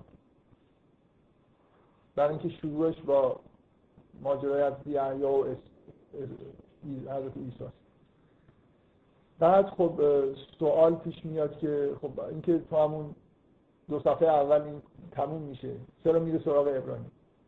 مثل اینکه مثل اینکه متن داره خیلی هم سامت نیست. متن یقه شما رو می‌گیره. اگه میگی که این سوره در مورد این ماجرای تاریخیه حضرت ابراهیم اینجا چی کار می‌کنه؟ حضرت ادریس اینجا چی کار می‌کنه؟ که مربوط به قبلشه. یا مثلا فرض کنید یه جایی ملائکه در همین زمان حاضر میان یه چیزی میگن به پیغمبر. اینا تو این سوره داره چی کار می‌کنه؟ اگه اینا رو یه نفر بیاد به هم دیگه وصل بکنه بعد اون دو صفحه آخر که در مورد احوالات قیامت اونا دارن چی میگن. شما وقتی احساس باید بکنید که یه سوره رو خوب فهمیدی که واقعا یه بار که وقتی ایدهتون این شد که در مورد چیه این سوره یه بار که این سوره رو اول تا آخر می‌خونید احساس بکنید که همه آیه های یه جوری تحت یه نظمی دارن بیان میشن و به اون محتوای اصلی مربوطن. این دقیقا همون جوریه که من وقتی کار scientific دارم می‌کنم یه مدل ریاضی خوب که درست می‌کنم حتی واقعا مدل ریاضی شاید این حس فهمیدن رو خیلی به آدم نمیده چون فقط با یه سری اعداد ارقامی که از آزمایش نتیجه میشه قراره که درست داده تو علوم انسانی وقتی شما یه تئوری قشنگ درست می‌کنید مثلا در مورد جامعه بعد هر گوشه جامعه رو که نگاه می‌کنید می‌بینید که آره تئوریتون حرفای خوبی داره می‌زنه. احساس می‌کنید تئوری خوبی درست کرده. خیلی جاها فکتایی که فهمیده نمی‌شد یا به هم مربوط نمی‌شد و الان می‌فهمید به هم مربوط می‌کنید تازه چیزای جدیدی هم ممکنه بتونید پیش بینی بکنید و مثلا نتیجهش رو بفهمید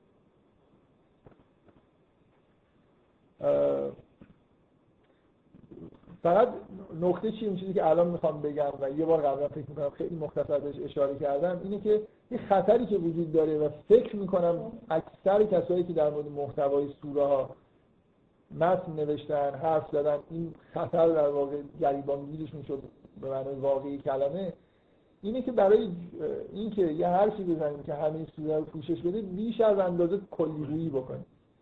شما مثلا فرض کنید یه کتاب خیلی خوبی که درباره محتوای کلی سوره ها سعی می‌کنه بحث بکنه کتاب نظم قرآن آقای عبدالعلی بازرگانی که من چند بار توی کتاب کلاس گفتم که کتاب خوبیه. من این از اون حرفایی که معمولا خصوصی تر میگم ولی اشکال نداره دیگه الان. فکر می‌کنم همه چیزهایی که دکتر سروش نوشته از اول اون سالا رو کنار هم میگه بذاری به یه جلد نظم قرآن ارزش نداره ارزش واقعی نداره. آقای عبدالعی بازرگان یه کاری واقعا انجام داده تو این کتاب. این دکتر سروش یه جور متدولوژی پرداختن به اینکه چی کار بکنیم که قرآن رو بفهمیم اینجوری نکنید اون ور نرید. مثلا این سری علائم راهنما گذاشته که اینا خیلی کار واقعی نیست دیگه. من همیشه مثال سروش احساسم اینه که اگر فکر می‌کنه که راه فهمیدن قرآن رو بلده یه چیزی رو که خوب فهمیده رو بیاد به ما بگه از همون راهی که یه مثال بزنه. مثلا متدولوژی من نتیجهش این شده که من قرآن رو مثلا این تیکش رو خوب فهمیدم. معمولا در واقع هیچ چیزی از توی حرفای دکتر سروش بر نمیاد. فقط اینه که یه نهیایی هست که این کارو نکنید. دارید فکر می‌فهمید مثلا علوم هستم تو ذهنتون باشه فراموششون نکنید اینجوری نرید. اون نرید آخرش هم دکتر سروش نه تفسیری داره نه و موضوعی که همه علائم راهنمایی هم گذاشتم غلطم یعنی اگه درستم بودن باز به اندازه کار آقای عبدالعزیز. آقای عبدالعزیز بازرگانی کار خیلی متواضعانه انجام داده. خیلی با دقت نشسته قرآن رو خونده و سعی کرده که در مورد هر سوره ای یه سری نکات به طور مشابه اسماء الهی تو سوره چجوری ظاهر شدن. چه واژه بیشترین تواتر رو مثلا تو این سوره نسبت به کل قرآن داره و الی آخر. واقعا من هر وقتی که می‌خوام مثلا به یه سوره ای شروع کنم به فکر کردن حتما یکی از متنایی که مراجعه می‌کنم کتاب نظم قرآن. چیزایی رو که به جای اینکه ده بار آدم بخونه و بفهمه اونجا مثلا یه فهرستایی وجود داره یه چیزایی به شما میگه. و هیچ وقت احساس نیاز نمی کنم که به یه مقاله متن دکتر سروش مراجعه بکنم. بلکه برعکس. فکر می‌کنم قبل از اینکه آدم قرآن رو برداره بهتره که تا یه مدتی دور شده باشه از چیزایی که دکتر سروش نوشته و گفته.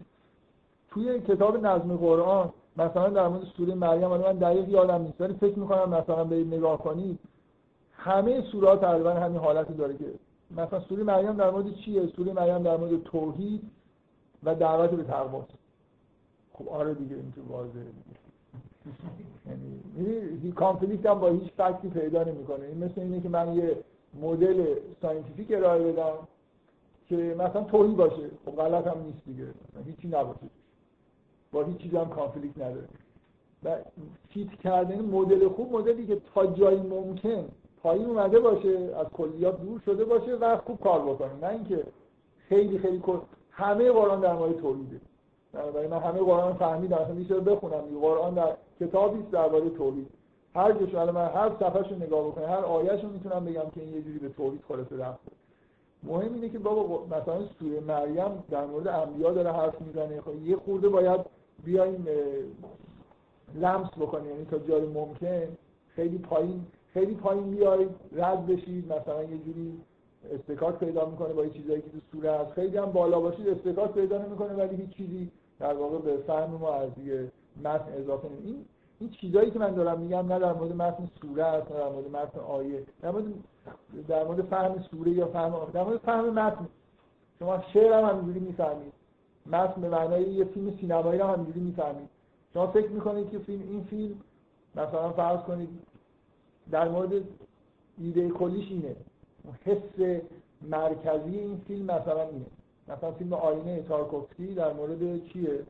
مثلا در مورد اوضاع شوروی در مثلا قرن بیستم دهه مثلا چهل و پنجاه حول جنگ جهانی دوم. خب بعد یه نفر اگه این حرف بهش بزنه میره این فیلم رو نگاه می‌کنه. این همه مسائل خانوادگی و خصوصی این آدم تو این فیلم چرا بیان شده؟ اگه فیلم سیاسی اصلا این سیاسی نیست. اگه بگید اصلا اصلا سیاسی هم نیست خب توش یه چیزی سیاسی هم داره. یه چیزی باید بگید که همه رو در واقع پوشش بده خیلی هم دور نباشه. نه این فیلم یه فیلمیه که در مورد مثلا روسیه و برخی از مسائل خانوادگی و یک مقدار هم مثلا یه چیز دیگه هست دیگه به صحنه به صحنه من می‌تونم چیزایی بگم. همه هر چیزی شما می‌فهمید در واقع کاری که دارید می‌کنید اینه که تو ذهنتون سعی می‌کنید پراکندگیش رو انسجام بدید. هر چیز منسجمتر بکنید بهتر. هر چیز انسجام نزدیکتر باشه. یعنی خیلی هم بالا نرفته باشید بهتر. به هر حال متن خوندن قاعده داره مثل فهمیدن دنیاست شریعت سامت نیست در اینکه متن اصولا سامت نیست. و همه در واقع یه جوری به حال از قواعدی پیروی می‌کنن. من چیزی که می‌خوام بگم اینه که در واقع یه جوری این دیدگاه های کلی که تو ذهنم هست و یه بار مثلا تقریبا به همون ترتیبی که برای خودم اتفاق افتاده در مورد اینکه مثلا الان یه تئوریایی در مورد ارث و نمی‌دونم اینکه از پدر به پسر چی می‌رسه. اینا از چیزی به ذهنم رسیده رو می‌خوام سعی کنم بیان بکنم.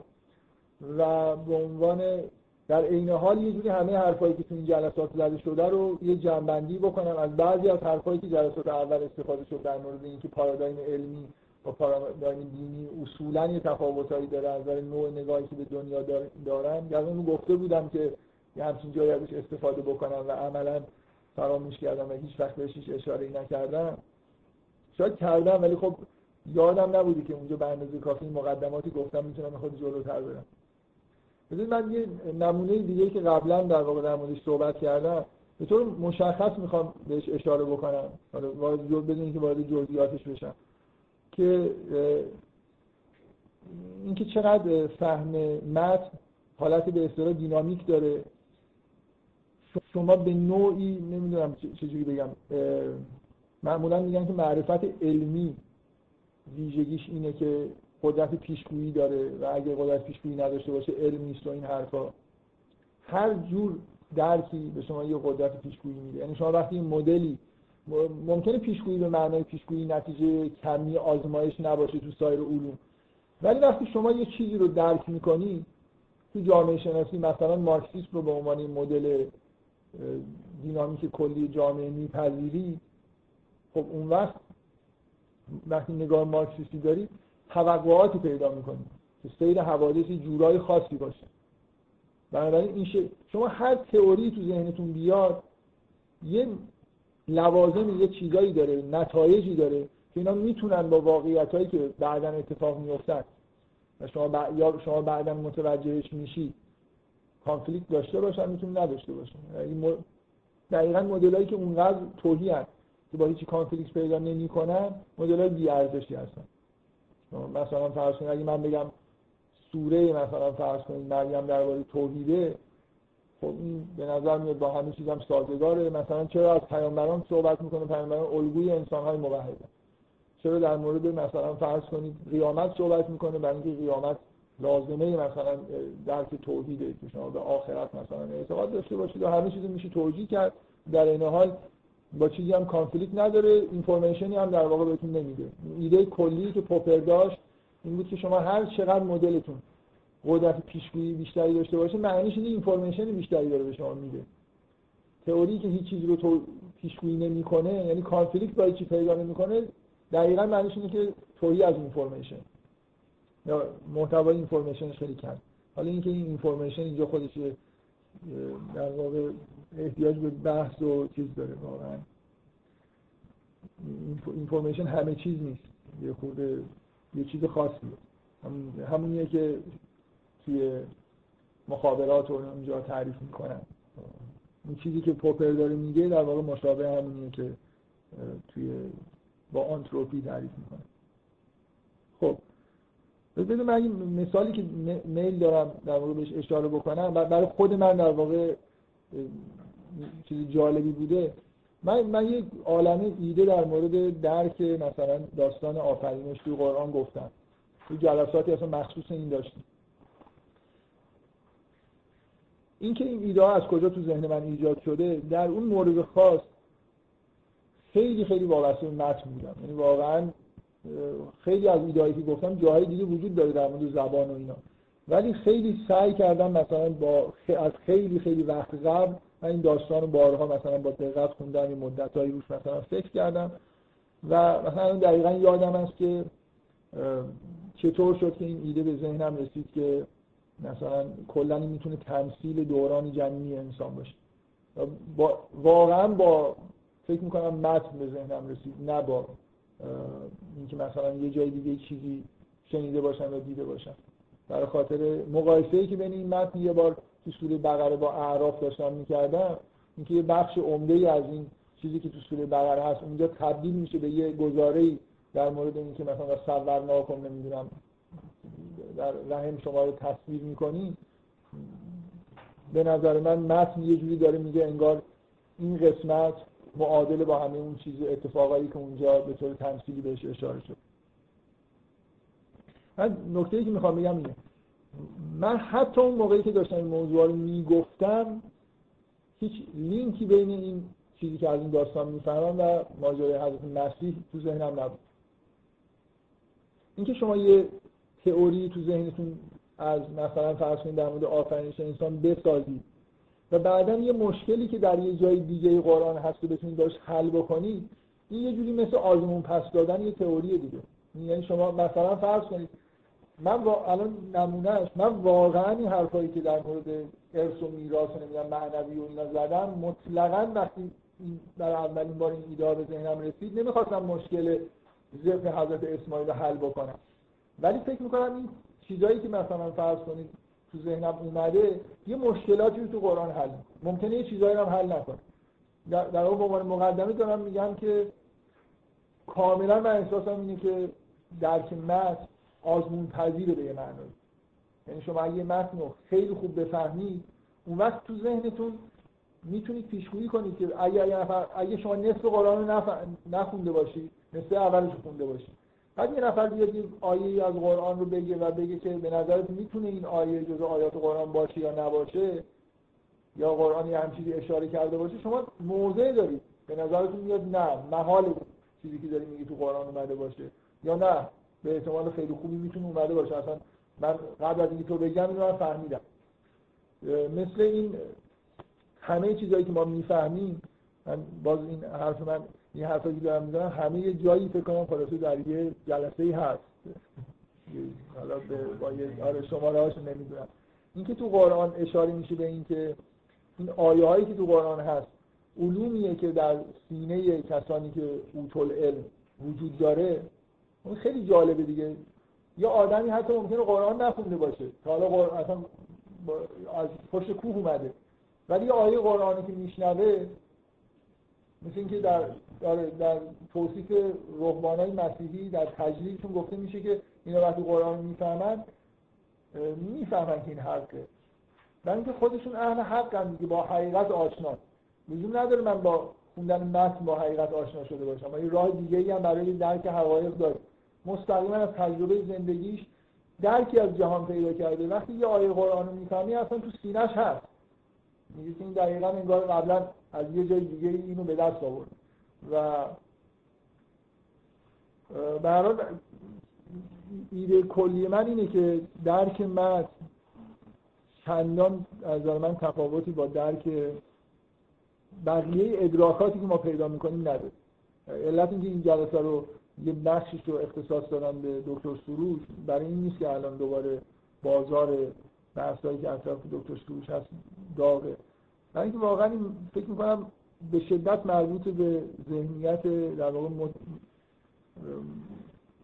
ذهنیت اشتباهی که ایشون داره که کاملا انگار درک متن اصلا یه چیز دیگه ایه در قالب زبان اتفاق میفته و خیلی چیز سستیه. ولی مثلا علوم مستقیم ما نسبت به عالم خارج تجربه های ما و مخصوصا علوم که اسمش science می‌ذاریم اینا خیلی چیزهای مستقیمتر و محکمتری هستن. در حالی که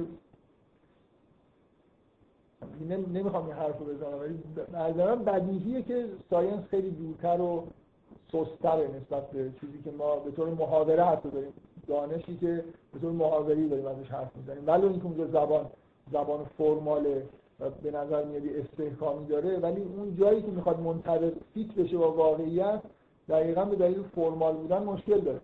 ما زبان معمولیمون زبان رساتریه برای اینکه در مورد واقعیت ازش صحبت بکنیم. خب.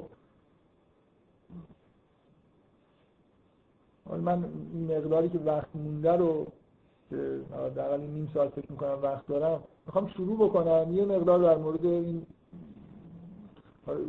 قول نمیدم که تغییر ترتیب تاریخی واقعا رعایت بکنم که مثلا برای اینکه باور کنید یادم نیست یادم میومد باید میشستم ساعت ها فکر می‌کردم که مثلا اولین بار چی رو کجا دیدم یا کجا فهمیدم. یه چیزی که قبل از اینکه سوره در مورد این این مجموعه حرفایی که زدم یه چیزایی که قبل از اینکه سوره مریم رو اصلا شروع کنم مثلا خیلی روش با دقت خوندم تو فکر می‌کنم دیده بودم این بود که میگن فرزند سر پدر. یه چیزی توی فصوص الحکم نوشته و جزء این به اصطلاح شاید روایتی حتی به این مضمون وجود داشته باشه من مطمئن نیستم. ولی اینکه یه چیز پنهانی در وجود مثلا انسان هست در وجود پدر حالا حداقل طبق این چیزی که گفته میشه که این تجلی می‌کنه به صورت فرزند و رندوم نیست این چیزی که فرزندی که به وجود میاد یه جوری از یه چیزی در باطن انسان داره خبر میده از باطن والد یا والدین داره خبر میده. فکر می‌کنم اینا هیچ ربطی به متن نداره به این متن نداره. من اینو مثلا قبلا شنیده بودم و خیلی حس خوبی داشتم که این واقعیتی رو بیان می‌کنه. یعنی آدم وقتی چیزی میشنوه و حس می‌کنه خوبه واقعا توی زندگی روزمرم خیلی آدمایی که می‌بینم احساس می‌کنم که اینجوری هست. بهشون مثلا میگم که تو اینجوری شدی مثلا تو پدرت یه جوری آرزوی ریاضی داشت. واقعا من مثلا یه آدمی می‌شناسم که پدرش به طرز شگفت انگیزی میل به ریاضیدان شدن داشته. و الان پسرش واقعا ازش خوبه. این جز آدمایی که من توی دانشجوهایی که ایران شناختم و می‌شناسم خیلی بهش یه جوری اعتماد دارم که آدم خیلی خوبی میشه از نظر کار رشتهش ریاضی نیست که کم کم دارم نشانی هاشو میدم پیدا میشه. من پدرشون از نزدیک دیدم و می‌شناسم. یه آدمیه که تمام زندگیش خب میره سر اداره کار می‌کنه و میاد خونه و اینا. هر وقت اضافه ای که داره یه جوری یه کاغذی قلم برمی‌داره سری معادلات اینا هنوز یعنی این شوق شدید نسبت به اینکه چیزی ریاضی بیشتر یاد بگیره. کار تحقیقاتی یه چیزی جدید مثلا کشف بکنه تو وجودش هست. ولی تحقق پیدا نکرده. دقیقا من مثل اینکه یه چیزی در باطنش بوده و حالا در ادامهش مثلا من می‌خوام بگم این چیزو من خیلی قبلتر از اینا شاید شنیدم.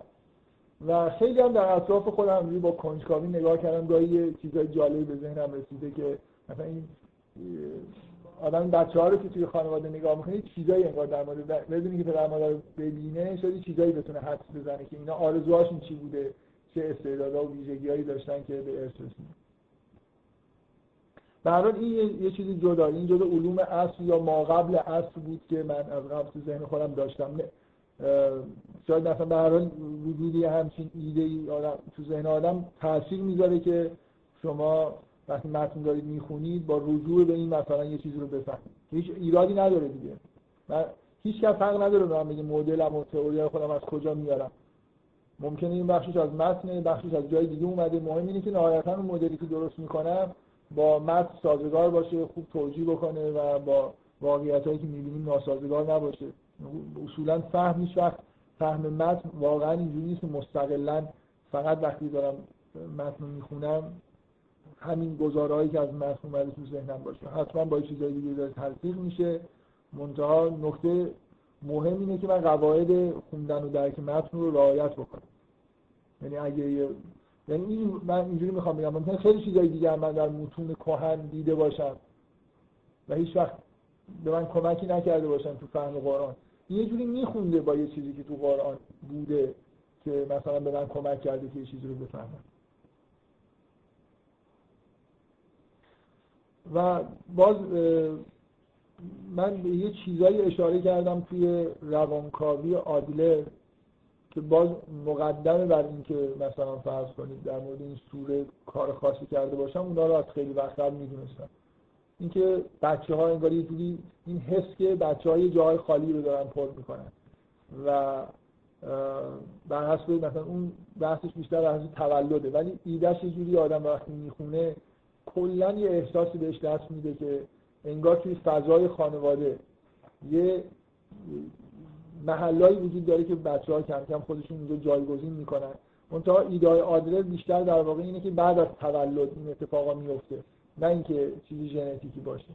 ولی فکر می‌کنم توی مثلا متون دینی این تا این حد پیش میره که اصلا این آدمی که داره خلق میشه به نوعی به جاهای خالی مربوط میشه. برای این دیدم چیزایی که دارم یادم بوده دارم سعی می‌کنم بگم که چه چیزایی از قبل تو ذهنم بوده و بعدا مثلا یه ایده هایی در مورد سوره مریم به ذهنم رسید چیز خیلی مفصلی نبود واقعیتش اینه که من, من سوره مریم رو که اولین بار مثلا شروع کردم به خوندن خیلی طول نکشید که حداقل این نکته رو به نظرم واضح اومد که یه چیز خیلی مهم تو این سوره مسئله تولد و همین ارث دیگه. الان فکر کنم اینقدر من توضیح دادم برای شما امیدوارم بدیهی شده باشه. که شما اصلا سوره رو که باز می‌کنید درست مسئله سلسله انبیا توش هست ولی سلسله انبیا از اون جهتی که اصلا میگه ارث می‌برن تو این سوره هست. بیشتر. اینجوری نگاه سلسله انبیا از کجا شروع شده؟ چجوری انتقال پیدا کرده؟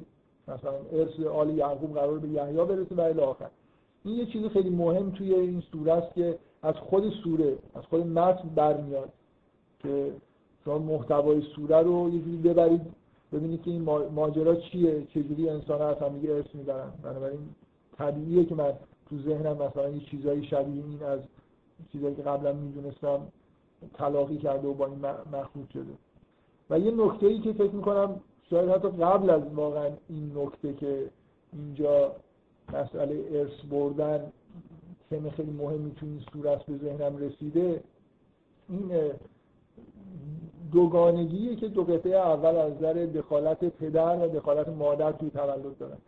یعنی خیلی به نظر من این واضحه توی این و هیچ به علوم اصل رفت نداره که من اینجوری دارم نگاه می‌کنم. که متن دو تا داستان اولش عبارت از دو تا تولده که یکیش فقط ما پدر رو می‌بینیم و یکیش فقط مادر رو می‌بینیم به معنی. و اینکه انگار یه جوری به طور تفکیک شده ما داریم نقش پدر و مادر توی تولد رو مشاهده می‌کنیم. این کاریه که توی science هم می‌کنن. وقتی می‌خوان یه پارامتر رو اثرش رو ببینن همه پارامترها رو ست می‌کنن اینو تغییرش میدن ببینن چی میشه. تقریبا این اتفاقی که توی این متن میفته خیلی وضوح داره اینه که مثلا ببینید هیچ اشاره به همسر زکریا نمیشه. درسته در مورد حضرت مریم اصلا شوهری وجود نداره. بنابراین شما می‌تونید بگید خب چجوری میشه یه متنی گفت در مورد تولد حضرت عیسی و فقط مریم تنها انسانی که اونجا حضور داره نباشه. و در مورد زکریا می‌شد یه جوری یه واژه‌ای مثلا در مورد در اینکه در دخالت مثلا مادر حضرت یحیی توی تولدش باشه. دقیقا انگار مادر یحیی اتفاقا زنیه که به طور طبیعی اصلا باردار نمیشه. حتی زکریا حتی اینکه اونجا باردار میشه از زکریا داره به وجود میاره. یعنی همه چیز توسط اصلا شما اینجوری فکر کنید دیگه. این وقتی که به زکریا میگن که دیگه تموم شد. یعنی وقتی دعا می‌کنه میان میگن که برید بچه به یحیی دادیم. حالا ممکنه نه ماه بعد می‌بینه. ولی اصلا کل ماجرا توسط دعای حضرت یحیی تموم شده است. یعنی انگار یحیی به دنیا اومد. اسمش هم بهش گفتن دیگه. نامگذاری هم شد. بنابراین این این تقابل توی متنه این چیزی نیست که ما از بیرون بخوایم به متن اضافه بکنیم. یعنی اینکه متن در شروعش داره در مورد تولد صحبت می‌کنه و به نوعی داره به نحوه دخالت پدر و مادر توی تولد به طور مستقل اشاره می‌کنه. شما اگه مثلا فرض کنید بخواید فرض بکنید که سوره مثلا شروع سوره مریم صرفا در مورد ماجرای ارث آل یعقوب و نمی‌دونم مثلا همون سلسله انبیاست و انتهای بنی اسرائیل رو دارید می‌بینید که چجوری ماجرا تموم شده. این دو, دو تا پیغمبر بزرگی که در آخر ظهور کردن دارید می‌بینید و مثلا یه محتوای سوره در مورد سلسله سلسله که از اسما... حضرت ابراهیم شروع شده مثلا داره صحبت می‌کنه و فقط موضوع اینه که اول به آخرش نگاه می‌کنیم بعدا سلسله رو مرور می‌کنیم. من می‌تونم الان متن بردارید ببینید چند تا آیه توی دو صفحه اول هست که ربطی به این موضوع نداره. این منظورم چیه؟ یعنی تو همه چیز آ... متن توجیه نمی‌کنه این که شما دارید در مورد انتهای مثلا ماجرای بنی اسرائیل اینجا صحبت می‌کنید. مثلا این همه حرفایی که بین ببین نمی‌تونید این متن بخونید و تأکیدی که روی این دیالوگ تکراری وجود داره نکنید. اینکه هر دوتا از وقتی این خبر رو میشنن میگن که مثلا قال رب انا یکون لی غلام و کانت امراتی قال کذالک قال ربک و علی حی. و قد خلقتک من قبل ولم تکن شهید. اونجا قالت انا یکون لی غلام ولم یمسسنی بشر ولم اکو بقیه قال کذالک قال ربک و علی حی. اینکه این خلقت مسئله اینجا. خداوند داره در, این در مورد این صحبت می‌کنه که یه موجودی داره متولد میشه و این تولد خداوند داره این کار انجام میده و این کار برای خداوند آسانه ولو اینکه بعضی از اسباب و مسببات معمولی وجود نداشته باشن. یا اینکه مثلا چرا اشاره میشه به اینکه روند تولد حضرت یحیی همراه با این بود که کلام مثلا زکریا قطع شد. این چه ربطی به ماجرای اجتماع بنی اسرائیل داره؟ یا حالتهایی که از حضرت مریم موقع برزخم ذکر میشه یا قبل از اومدن فرشته ذکر میشه اینا اصلا رفتی. شما می‌تونید از مجموع این دو صفحه پنج شیش جمله‌ای که مربوط به ماجرای انتهای مثلا بنی اسرائیل رو بکشید بیرون بقیه‌اشو حذف کنید به جایی هم لطمه نمی‌خوره بنابراین اگه کسی اینجوری بفهمه که کل این سوره داره در مورد ماجرای مثلا انبیاء ابراهیمی و بنی اسرائیل و ختم ماجرای بنی اسرائیل صحبت می‌کنه کلی از محتوای این چیزایی که اینجا هست رو در واقع بی توجه ازش گذشته. من شخصا احساسم اینه که بار اگه آیه رو بشماریم بار محتوای تولد توی دو سه صفحه اولین سوره بیشتر از ماجرای انبیاست. بعدا ماجرای انبیا کم کم تبدیل میشه به یه تم خیلی پررنگ. یعنی اون ماجرای انبیا در ابتدا وجود داره. یعنی اولین عبارت که زکریا میگه میگه که یرسونی و یرس من آل یعقوب. یعنی اگه کسی اصلا ندونه که تاریخ نخونده باشه می‌فهمه که اینجا برای آل یعقوبی وجود داره یه ارثی مونده و اینجا مشکل عدم وجود وارث پیش اومده. بنابراین یه جوری ماجرا به ماجرای سلسله انبیا ابتداش مربوطه ولی به نظر میاد کمرنگتره. خود حضرت یحیی نحوه تولدشون حضرت عیسی اینا حالاتی که داشتن اینا کاملا جزء محتوای سوره است پررنگ بعدا ما سراغ در واقع اون تم ارث رسیدن میریم. که دقیقا موضوع اینه که اون تم ارث به این تم تولد مربوط میشه دیگه. مثل اینه که شما اول باید بفهمید که تولد چیه. چجوری آدما اصلا از اون به دنیا میاد بعدا اینجوری بتونید درک بکنید که انبیا چجوری انبیا رو به دنیا میارن. در واقع یه سوالی اینجا وجود داره که فکر می‌کنم هر کسی چه این سوره فکر بکنه چه نکنه اگه با تاریخ انبیا آشنا باشه چه شیعه باشه چه سنی اونم این سوال به طور طبیعی تو ذهنش هست که چرا اصلا سلسله انبیا سلسله خانوادگی؟ انبیا ابراهیمی که مهمترین انبیاء تاریخ هستن که خداوند اینقدر تاکید می‌کنه اینا به در یه خانواده ای نبوت. حتی آیه سریع قرآن داریم که خداوند نبوت و حکمت رو در این خانواده قرار داد. در ذریه ابراهیم قرار داد. خب بنابراین یه چیزی تحت عنوان اینکه به هر حال یه حکمت و نبوتی هست که اینجا داره به ارث می‌رسه به عنوان یه فکت وجود داره. و به نظر میاد یعنی من حالا متن دارم ایده های خودم رو میگم که به نظر میاد در دو قسمت اول زمین سازی داره میشه که ما اصولا یه خورده مفهوم متولد شدن رو و نقش پدر و مادر توی تولد رو در حدی درک بکنیم که آماده بشیم برای اینکه مسئله سلسله انبیا رو در واقع یه جوری بهتر بفهمیم. بعدا وارد موضوع سلسله انبیا ابراهیم میشه من می‌خوام بگم اون دوره اول که تموم شد دوره دوم شروع شد من یادم جلسه چندم دوره دوم بود و اگه یادم باشه نمی‌دونم جلسه چندم کلش بوده که اگه شماره رو بخوام بگم. شما اگه یادتون باشه من سوال مطرح کردم که مثلا چطور ممکنه که یه نفر اگه نبوتی چیز ارسیه مثلا فرض کنید زکریا داره میگه به یحیی اینجوری برمیاد. شما از متن قرآن توی همون اول می‌فهمید که یه چیزی از آل یعقوب. چیزی که تو آل یعقوب نبوت و مثلا حکمت حالا به معنی که قرآن میگه. زکریا یه آدمی می‌خواد که اینو بهش بسپره یه ولی می‌خواد از طرف خداوند که این قطع نشه. این به نظر من این سراحت داره دیگه. از علوم عصر هم استفاده نمی‌کنه. علوم عصر که حتما استفاده نمی‌کنه. علوم ما قبل عصر استفاده نمی‌کنه. اینکه شما اینجا در واقع اینو می‌فهمید که یه چیز ارسی اینجا وجود داره که داره به ارث می‌رسه. حالا جای دیگه قرآن هم با سراحت در مورد ذریه ابراهیم میگه. سوالایی که من یادم گفتم مثلا اینه که اگه اینو قبول دارید و اگه این سوره قراری که اینجوری فهمیده بشه که این موضوع جزء تمای اصلی این سوره هست خب سوال اصلی این اصلا سلسله انبیا چوری شروع میشه؟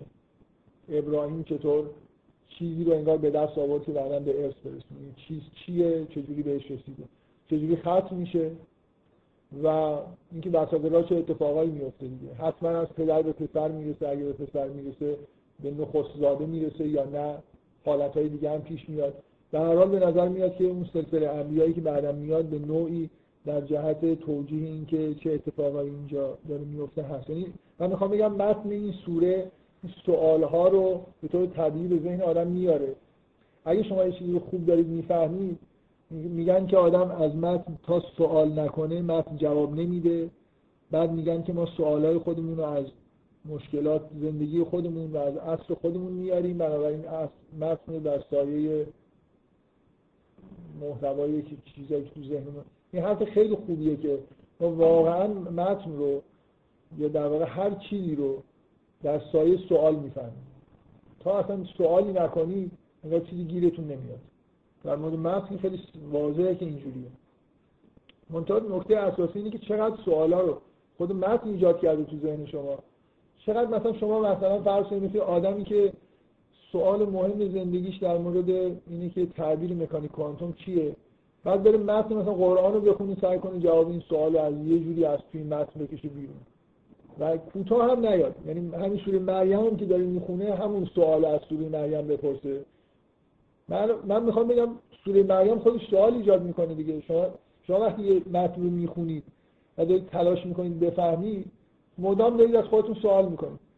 این آیه چرا اینجاست؟ این واژه چرا استفاده شده؟ چرا بعد از این آیه این آیه اومده؟ چرا این دوتا داستان کات شدن به داستان حضرت ابراهیم؟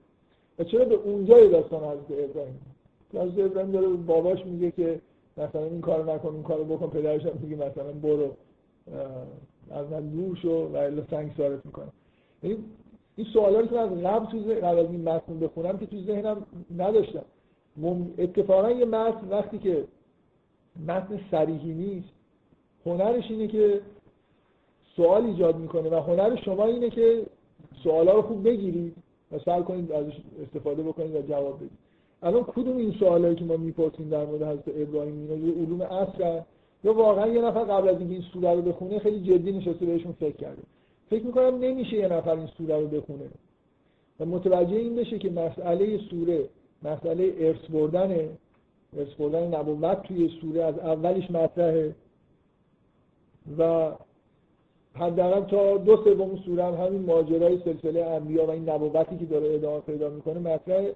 و بعد این سوالا رو به طور طبیعی نپرسه که اگر ارسیه از کجا شروع میشه؟ اگه قراره که زمین نمونه چجوری خب برای تموم شد؟ حداقل ما می‌دونیم یه سلسله تموم شد. و اینکه اون وسط چه اتفاقی میفته همه این سوالا در واقع به نوعی طبیعا از خود متن دارن در میان نه از جای دیگه. فکر کنم هنر متن خوندن هنر سوال خوب طرح کردن با استفاده از خود متنه. نه اینکه هی من مثلا به مشکلات زندگی خودم دارم فکر می‌کنم سعی کنم مشکلات مثل این آدمایی که تفعال با قرآن اینجوریه دیگه. یا سوال از قبل تو ذهنشه که مثلا این کارو بکنم یا نکنم. بعد می‌خواد متن بخونه ببینه میشه از تو این متن یه چیزی در آورد که به دردمون بخوره. خب ممکنه حالا بشه در آورد من نمیگم تفعال کار بدیه. تفعال به این معنا که شما یه مشکلی دارید. قرآن مثلا یه جایشو باز کنید شروع کنید به خوندن و سعی بکنید از حقایقی که در قرآن داره بیان میشه یه جوری بفهمید که اشکال کارتون کجاست یا چی کار باید بکنید و نکنید. نه اینکه باز کنید ببینید نمیشه بالاش نمیشه خوب بالاش نمیشه بد و بعد مثلا کارو بکنید یا نکنید. اینکه تفاعل به معنای الهام گرفتن از چیزی که تو قرآن هست بد نیست. ولی این ربطی به درک متن نداره دیگه. اینجوری نیست که من از تفاعل می‌کنم. یه سوال آماده ای که مربوط زندگی تو ذهنم هست انتظار داشته باشم که متن رو بهتر بفهمم. فکر می‌کنم کاملا در معرض این هستم که متن رو بدتر از اون چیزی که تو حالت عادی میفهمیدم بفهمم. من دارم سعی می‌کنم تاریخچه واقعی حرفایی که زدم رو بیان بکنم. و به نظر من یه بخش یه چیزایی تو ذهنم بوده ولی خیلی چیزا در واقع تو این سوره همین الان می‌تونم ادعا بکنم نه وارد جزئیات بشم جزئیاتش توی جلسات گفتم.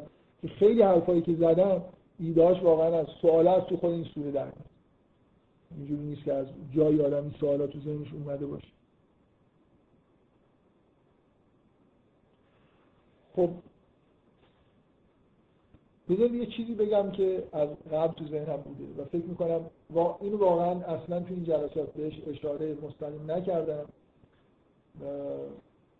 الان دارم میگم که احساسم اینه که این جور نگاهی که تو ذهنم بوده توی بخشی از حرفایی که زدم تاثیر گذاشته. من کاری که کردم نشستم سعی کردم ببینم واقعا خودم هم خورده به چیز برخوردم به مشکل برخوردم که همین چیزایی که دارم کجاش واقعا از متن آوردم کجاش از خصوص الحکم آوردم کجاش از جای دیگه. حالا ممکنه یه چیزی از یه جایی اومده باشه ولی بعدا تو متن شاهد خوبی براش پیدا کردم. ممکنه نه.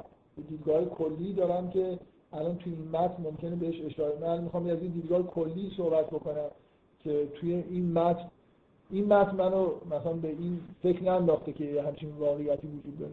اونم این دیدگاه خیلی کلی در مورد جهانه که فکر می‌کنم توی همه جور نگاه دینی نسبت به دنیا وجود داره مخصوصا تو عرفان اسلامی و اون چیزی که با ابن عربی مخصوصا می‌شناسیم این نگاه خیلی نگاه پررنگی. این کلیشو نگم همین چیزی که اسلامی ترش هست رو بگم.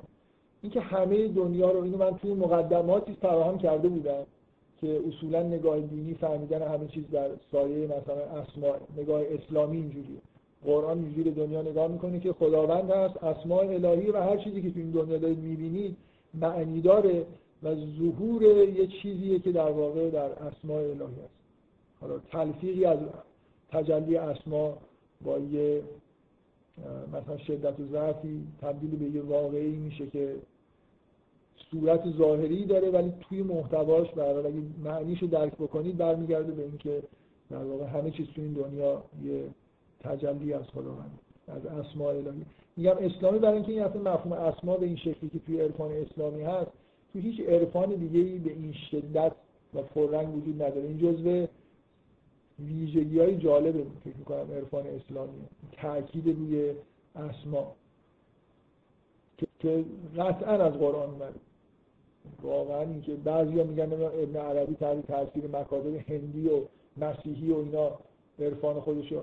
اصلا شما توی هند و همین الان تو متونی که بوده و هست و ادعا میشه برید ببینید توی مسیحیت و هند تأکیدی روی اسما هست. تمام ابن عربی تاکید رو اسما هست از اول تا آخر. من خصوص الحکم شما بخش مربوط به تحلیل بر اساس اسماء الهی رو بردارید اصلا چیزی وجود نداره توی خصوص الحکم این کتاب برای همین نوشته. من ایده ای که می‌خوام بگم اون ایده کلی خصوص الحکم تو ذهن من بوده و از توش شاید برای تاثیراتی در اومده. اینکه یه ایده کلی وجود داره. اونم اینه که ابن عربی دنیا رو انگار این شکلی می‌بینه که همه عالم خلق شده. برای اینکه اسماء الهی تجلی پیدا بکنه. و انسان خلق شده برای اینکه می‌تونه جامع جامع همه اسماء باشه. یعنی همه اسما در انسان می‌تونن تجلی بکنن چه به صورت فعل فعلی یعنی این انگاری نسخه متناهی از خداوندی که همه اسما رو می‌تونه در واقع در خودش داشته باشه و همه از نظر درک به عنوان آینه ای که خداوند به طور کامل درش تجلی می‌کنه قرآن به نظر میاد یه شهادت میده که اصلا انسان به این دلیل خلق شده. منطقه یه ایده ای که توی ابن عربی هست اینه که این تجلی اسما یه جور روند تاریخی داره. این شکلی نیست که خداوند در سراسر دوران مثلا خلق عالم و بعدا بعد از خلق انسان در طول تاریخ انسان اسمایش مثلا با یه طرز ثابتی دارن تجلی می‌کنن. برای اینکه اگه ثابت باشه اون وقتی سیر اصلا از کجا میاد؟ اگه خداوند به طور ثابت همیشه اسمایش با یه شدت مشخص دارن تجلی می‌کنن خب بیماری جهان ثابت باید داشته باشه. اصلا سیر حرکت جهان نتیجه اینه که اسماء الهی دارن انگار یکی بعد از دیگری مثلا با یه شد یعنی یه دوره دوره تجلی اسمه. یه اسم غلبه داره. بعد اسم دیگه غلبه پیدا می‌کنه. اسماء الهی در طول تاریخ از شدت و ضعف حالا این اصطلاح شدت ضعف من دارم. به کار می‌برم. انگار در هر عصری دوران غلبه یه اسم یا بعضی از اسما بعضی از اسما در حالت خفا قرار می‌گیرن. بعضی بارستر میشن. جهان در واقع طوری تغییر می‌کنه که این اسما انگار به طور رنگارنگی این اسما رو انعکاس و کتاب خصوص الحکم رو در واقع ابن عربی نوشته که بگه که تاریخ انبیا همین اصلا هر نبی تجلی یه اسمه. و اینکه از آدم شروع میشه می‌رسه مثلا فرض کنید به حضرت لوط حضرت ابراهیم اینا هر کدومشون یه ویژگی دارن. شما هر فصل کتاب خصوص الحکم من میگم اگه اسما رو بردارید چیزی نمیمونه ایده کتاب خصوص الحکم اینه که هر فصل این کتاب در مورد یکی از انبیاء و همون اولش میگه که مثلا فرض کنید نوح فصل حکمت نوحی. که نوح تجلی کامل اسم حکیمه. از نظر ابن عربی. در واقع ابن عربی کاری که داره می‌کنه اینه که از نه از مطالعه تاریخ. برای اینکه سیر انبیا رو با چیز تاریخیش هم نمیگه. توی خصوص الهی پس و پیش می‌کنه. ایده کلی که داره که از شناختی که عرفانی که خودش نسبت به اسماء الهی داره اینه که این سیر اسماء الهی چجوریه؟ شدت و اول کدوم اسم تجلی می‌کنه بعد کدوم شما برای همینو می‌بینید که فصلهای کتاب خصوص الحکم مطابق با ترتیب تاریخی نیست. و اون ترتیبی که ابن عربی می‌فهمه. اینکه مثلا بعد از اسم, اسم حکیم کدوم اسم تجلی پیدا می‌کنه در جهان. پیغمبری رو مطرح می‌کنه که محل تجلی اون اسم. اینکه یه ایده کلی این شکلی وجود داره.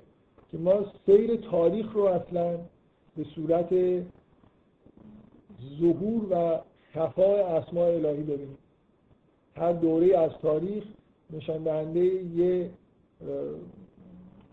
به اصطلاح بروز یک یا چند اسم خداوند به طور مثلا کامله با شدت زیاده و بعضی از اسما مثلا انگار که. و این تحولات دنیا رو اینجوری در واقع بهش نگاه کردن. این دیدگاه اصلیه که توی عرفان ابن عربی هست. همه عرفای اسلامی به این شدتی که ابن عربی به ماجرای اسماء الهی نگاه می‌کنه دیدگاه تاریخی ندارن. ابن عربی هم نمیشه گفت واقعا دیدگاهش دیدگاه تاریخی به معنای این برای خاطر اینکه ترتیب تاریخ رو جورایی عوض می‌کنه. خیلی در واقع به زمان به عنوان یه پارامتر اساسی و چیز نگاه نمی‌کنه. یه خود زمان به نظر چیز قابل دستکاری کردن این کالا اون یه خود زودتر اومد براش مهم نیست. ولی یه سیر منطقی از تجلی اسما تو ذهنش هست. توی عرفان اسلامی بعدا آدمایی اومدن که جنبه تاریخی این دیدگاه ابن عربی رو خود تقویت کردن. و این حرفایی که معلوم دارن می‌زنن در واقع شاید سراحتا ابن عربی این حرف رو نمی‌زنه. که مثلا تاریخ جهان با شدت و ضعف ظهور اسما داره ساخته میشه. ولی آدمایی اومدن مثلا مثل سبستری و کسای دیگه که یه خود با سراحت بیشتر این ایده رو در واقع بیان کردن. سبستری تو این کتاب معروف گلشن رازش یه بیت معروفی داره که این ایده رو در واقع به زیبایی بیان کرده. میگه که میگه حقیقت رو وقتی میگه حقیقت فرق می‌کنه بگه هست حقیقت یا خداوند اینا مخصوصا توی ابن عربی و پیروانش واژه حق و حقیقت و خدا رو هم کاملا به این معنا به کار می‌برن و خیلی اتفاقا به این به اینکه حق یکی از اسماء اصلی خداوند هست خیلی تاکید داره میگه که حقیقت را به هر دوری ظهوری است. جهان را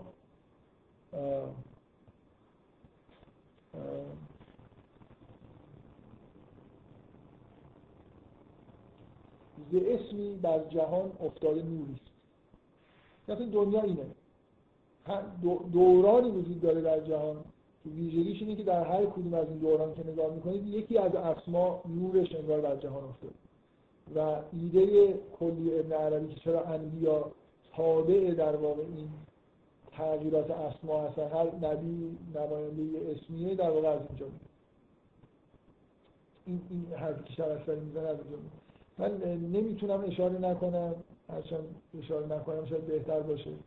ولی اصلا این موضوع موضوعی که من دارم میگم تو دوران معاصر ما به دلیلی که یه شخصی به اسم فردی که خیلی اطرافش جنجال وجود داشت. اینو به عنوان محور همه بحث‌های خودش چه در مورد بحث‌های سیاسی که می‌کرد در مورد دنیای معاصر و اینا. این ایده در واقع عربی رو محور کار خودش قرار داد یه جوری اطراف این ایده چیز وجود داره. یه مقدار شروع خلوقی وجود داره. و فکر می‌کنم که مثلا اینکه متهم می‌کنن فردید رو که عرفان اسلامی رو برداشته به طور مصنوعی مخلوط کرده مثلا با دیدگاه های تاریخی هایدگر و گادامر و اینا و یک چیزی ملغمه ای درست کرده که سازگار نیست و بعد با استفاده از این دیدگاه خودش می‌خواد همه دنیا رو از سیر تاریخ غرب گرفته تا مسائل انقلاب اسلامی دولت موقت. همه رو می‌خواد با یه چیزای این شکلی تحلیل بکنه. خیلی چیز دیگه خود اطراف این موضوع یه خاشی هایی به وجود اومده که شاید یه خود چیزش کرده. یعنی الان من خودم که امروز قصد داشتم بیام خلاصه این موضوع رو بگم. همش تو ذهنم این بود که برای کسی جواب فردید آشنا باشه من قسم می‌خورم یه سال بیشتر نیست که یه چیزی از فردید خوندم. یعنی اصلا اینکه فردید این به اسم فردید خیلی شناخته میشه این ایده اون ایده مال ابن عربیه مال شیخ محمودی شبستریه. حالا فردید خیلی چیز اسم گذاشته براش و خیلی ازش استفاده کرد. بذار من شخصا بگم چون اخیرا یکی دو سال اخیر یه چند تا متن نه کامل ولی بخشایش از فردید و پیروان فردید خوندم اصلا به نظر من بد نیست. من نمی‌دونم چرا اینقدر یه دشمنی داشتم با این آدم. و اصلا تلفیقی که از ایده ابن عربی با هایدگر اینا داره بد نیست. من اونقدر نخوندم که بتونم واقعا قضاوت بکنم. ولی حتی تحلیلایی که می‌کنه بعدا در مورد غرب و اینا به نظر من جالب تا آدم شدی چیزای عجیب من می‌دونم که خیلی حرفای چیز می‌زده. حاشیه ساز می‌زده که این اطرافش حرف در اومده. مثلا حرفای ضد یهودی می‌زده. ضد یهودی به معنای کاملا یه نژادی. و میگم من جایی خودم ندیدم ولی شهرت داره به ضد سامی بودن شهرت داره به اینکه نمی‌دونم اولین کسی بود که هنوز هیچ شروع نکرده با دولت موقت و بازرگان اینا مخالفت کرده این سر و صداهایی که اینا لیبرالن و باید مثلا کنار برن و این شروع کرده و خیلی چیزای عجیب و غریب. خیلی خیلی وقت قبل 20 سال قبل سروش رو تکفیر کرد. بنابراین جزو چیز بوده جزو پیشگامان تکفیر دکتر سروش هم بوده. بعد آدمی که این سری حرفای عرفانی می‌خواد بزنه و با فلسفه هایدگر و اینا بعد وقتی خودش وارده اینکه این کافره اون نمی‌دونم بازرگان اینجوری خودش رو چیز کرده دیگه. یعنی واقعا یه عالم دشمن برای خودش تراشید.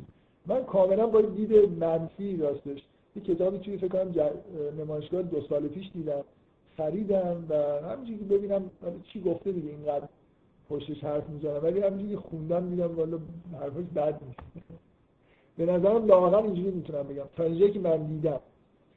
تلفیقی که از ایده های عرفانی و هایدگر تو ذهنش هست تلفیق مصنوعی که دو تا چیز رو کنار هم دیگه به زور چپونده باشه یه درکی داره از حرفای فلسفه به اصطلاح آلمانی قرن بیستم که شاید درک کاملی نیست. یه درکی هم از عرفان اسلامی داره که عرفای معاصر ما میگن اونم درک کاملی نیست. هر دوتا رو یه جورایی خوب نفهمیده ولی خلاصه از این چیزایی که فهمیده یه چیزی درست کرده. به نظر من تا اینجا که من خوندم انسجام داره. ممکنه نه حرف ابن عربیه نه حرف هایدگر چه اشکالی داره؟ من به نظر من که به نحو فردیده بگیم آقا این اصلا ابن عربی رو خونده هایدگر رو خونده خوبم نفهمیده. خودش چیزایی فهمیده اینا رو تبدیل کرده به یه تئوریا و یه نحوه نگاه کردن و تحلیل مسائلی که جالبه. اولین کسی بود که اصلا اصطلاح غرب زدگی رو تو ایران به کار برد. جلال آل احمد شاگرد فردید بوده و اون کتاب رو بر اساس ایده های فردید نوشته. و خیلی از این آدمایی که همین الان هم زنده هستن شاگردای نزدیک فردید بودن دکتر داوری هست چون می‌دونم خیلی ها هستن که اسم ببرم که برای آدم مؤثری بوده تو فرهنگ معاصر ما. خیلی آدمای فرهنگی ما به نوعی از توی کلاس های دکتر فردید در واقع رد شدن. های آشوری هست که الان البته توبه کرده برگشته کتابی بر علیه فردید نوشت. این آقای مددپور که یه مدت پیش مرد تصادف رانندگی که ایشون شا... شارحینه چند تا از رو نوشته تصحیح کرده و و دکتر آقای فردید فکر کنم دکترام نداشت ولی بهش دکتر فردید می‌گفتن دیگه. همینجوری بهش میگن فردید این آقای فردید فقط سخنرانی میگن و یکی دو تا مقاله میگن جوان بوده نوشته. هیچ وقت دست به قلم نبود. هر چیزی که به اسم فردیدم هست شاگرداش مثلا نوشتن. حالا اینکه چقدر اینا رو در زمان حیات خودش ریوایز کرده یا نکرده من نمی‌دونم. در حال یه آیه مرحوم سید عباس معارف جز معروف ترین کساییه که حرفای فردید رو مثلا سعی کرده که شهر اسم این تئوری شده علم الاسماع تاریخی. بکنم اسم خود ایشون گذاشته. یعنی کسی قبل از این از این همچین واژه استفاده نکرده تا که من می‌دونم. و ایده اینه دیگه که ما در هر وقتی می‌خواد به جهان نگاه کنید و تحلیل بکنید اگه می‌خواید نگاه دینی داشته باشید باید بگید الان چه اسمیه که بروز کردید مثلا الان دور نظام فکر می‌کنم من اینو بازشون شنیدم از جایی نخوندم شاید خدای فردی رو نگفته. که الان مثلا نظام سرمایه داری نظام غرب تجلی اسم جبار. به دلایل. و اگه مثلا یه نفر با اسماء الهی آشنا باشه شاید بتونه در مورد سیر تاریخ چیزی بگه. یعنی بگه که مثلا فرض کنید چه چیزی جایگزین ظهور این اسم میشه. اسماء الهی با چه نظمی دارن ظاهر میشه. نمی‌دونم. من واقعا اینکه چقدر از این حرفا زده شده و اینا تو کلاس های خود آقای فردی برای ایده کلی اینه که تاریخ بر اساس ظهور اسماء شکل می‌گیره. و اصل تاریخ چیه؟ انبیا هستن دیگه.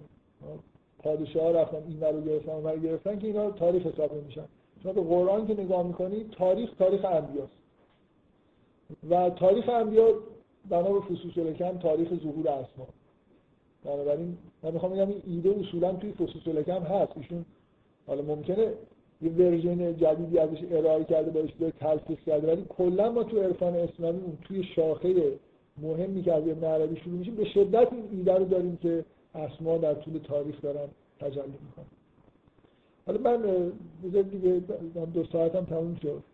خود از هشتم گذشته دیر شروع کردیم. من جلسه آینده خود شروعش فکر می‌کنم از همینجا ادامه بدم که چرا این ایده توی حرفایی که من زدم به نوعی مؤثر من صرفا خود این ایده علم الاسماء تاریخی به این معنای جدیدش یا حتی معنای خصوص الکمش ولی یه جوری برای ته ذهن من این حرفا وقتی که هست و یه نگاه اینجوری هست من به نظرم نگاه درستی میاد که جهان رو یه جوری با حتی تاریخ رو بر اساس اسما باید تحلیل بکنیم. فکر می‌کنم یه جایی حتی بدون که خودم متوجه باشم یه استفاده کردم ازش و یه تئوری مثلا درست کردم. حالا باشه جلسه آینده از اینجا من سعی می‌کنم